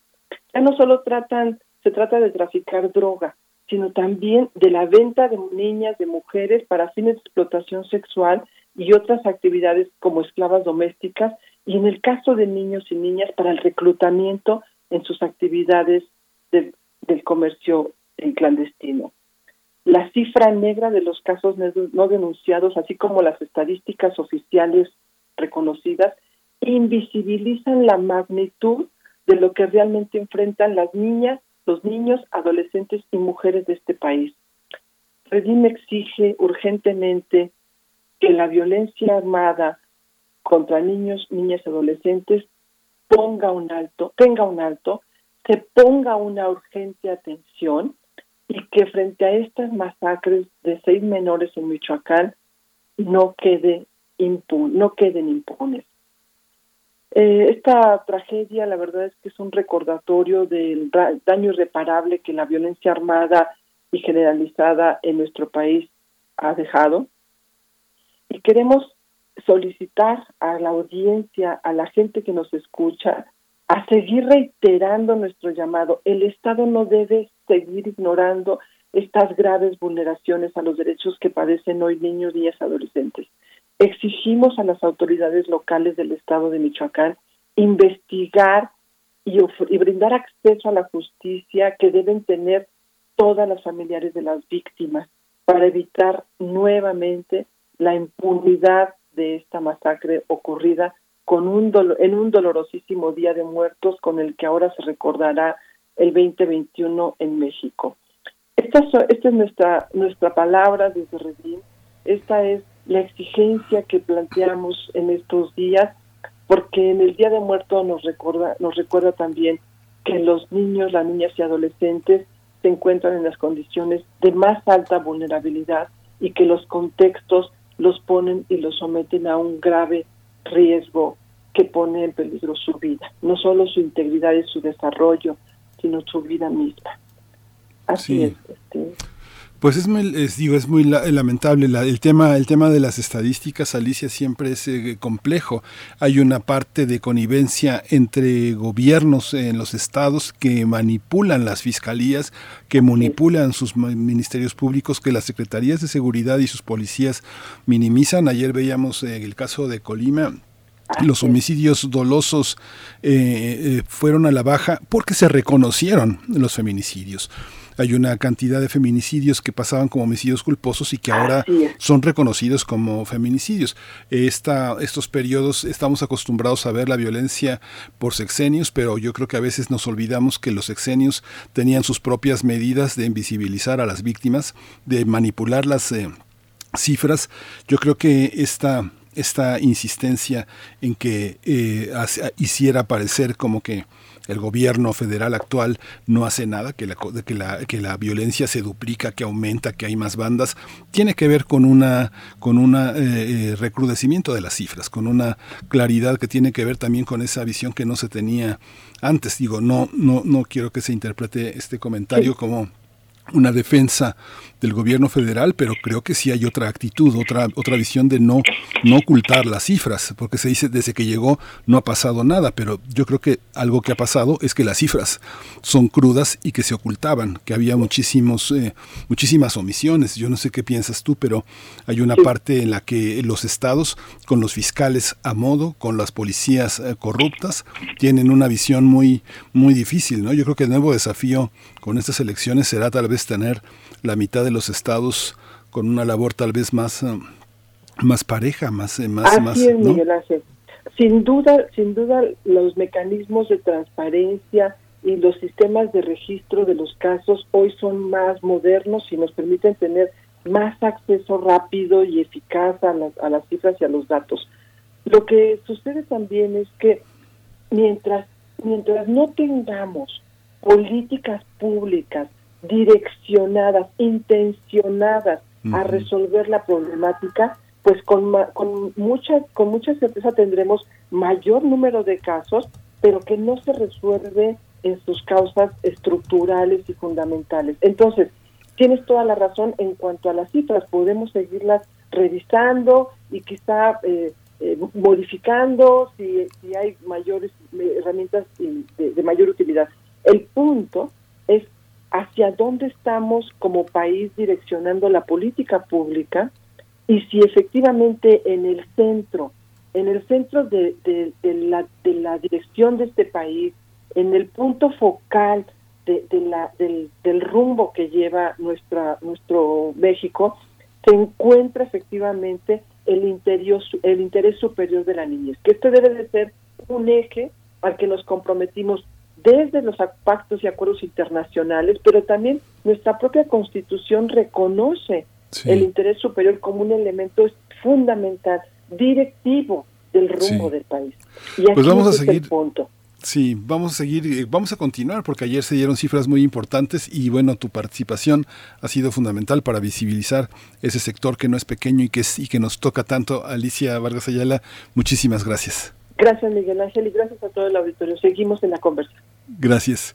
Pues hoy vamos a cerrar eh, con un duelo, un duelo sonoro.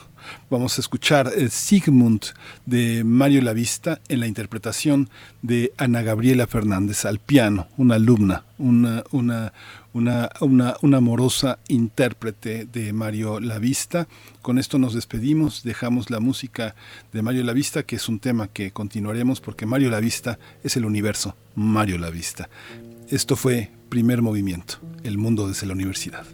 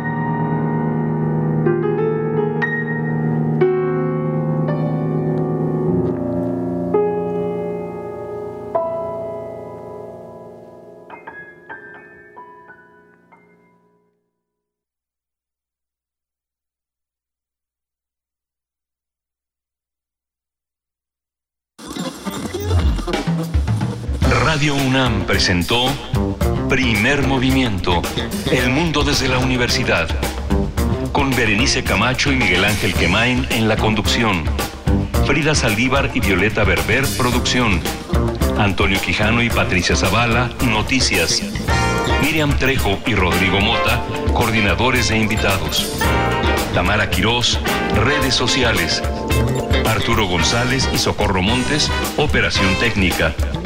Servicio Social, Cecilia Esquivel y Roberto Rebollo. Locución, Tessa Uribe y Juan Stack. Quédate en sintonía con Radio UNAM. Experiencia sonora.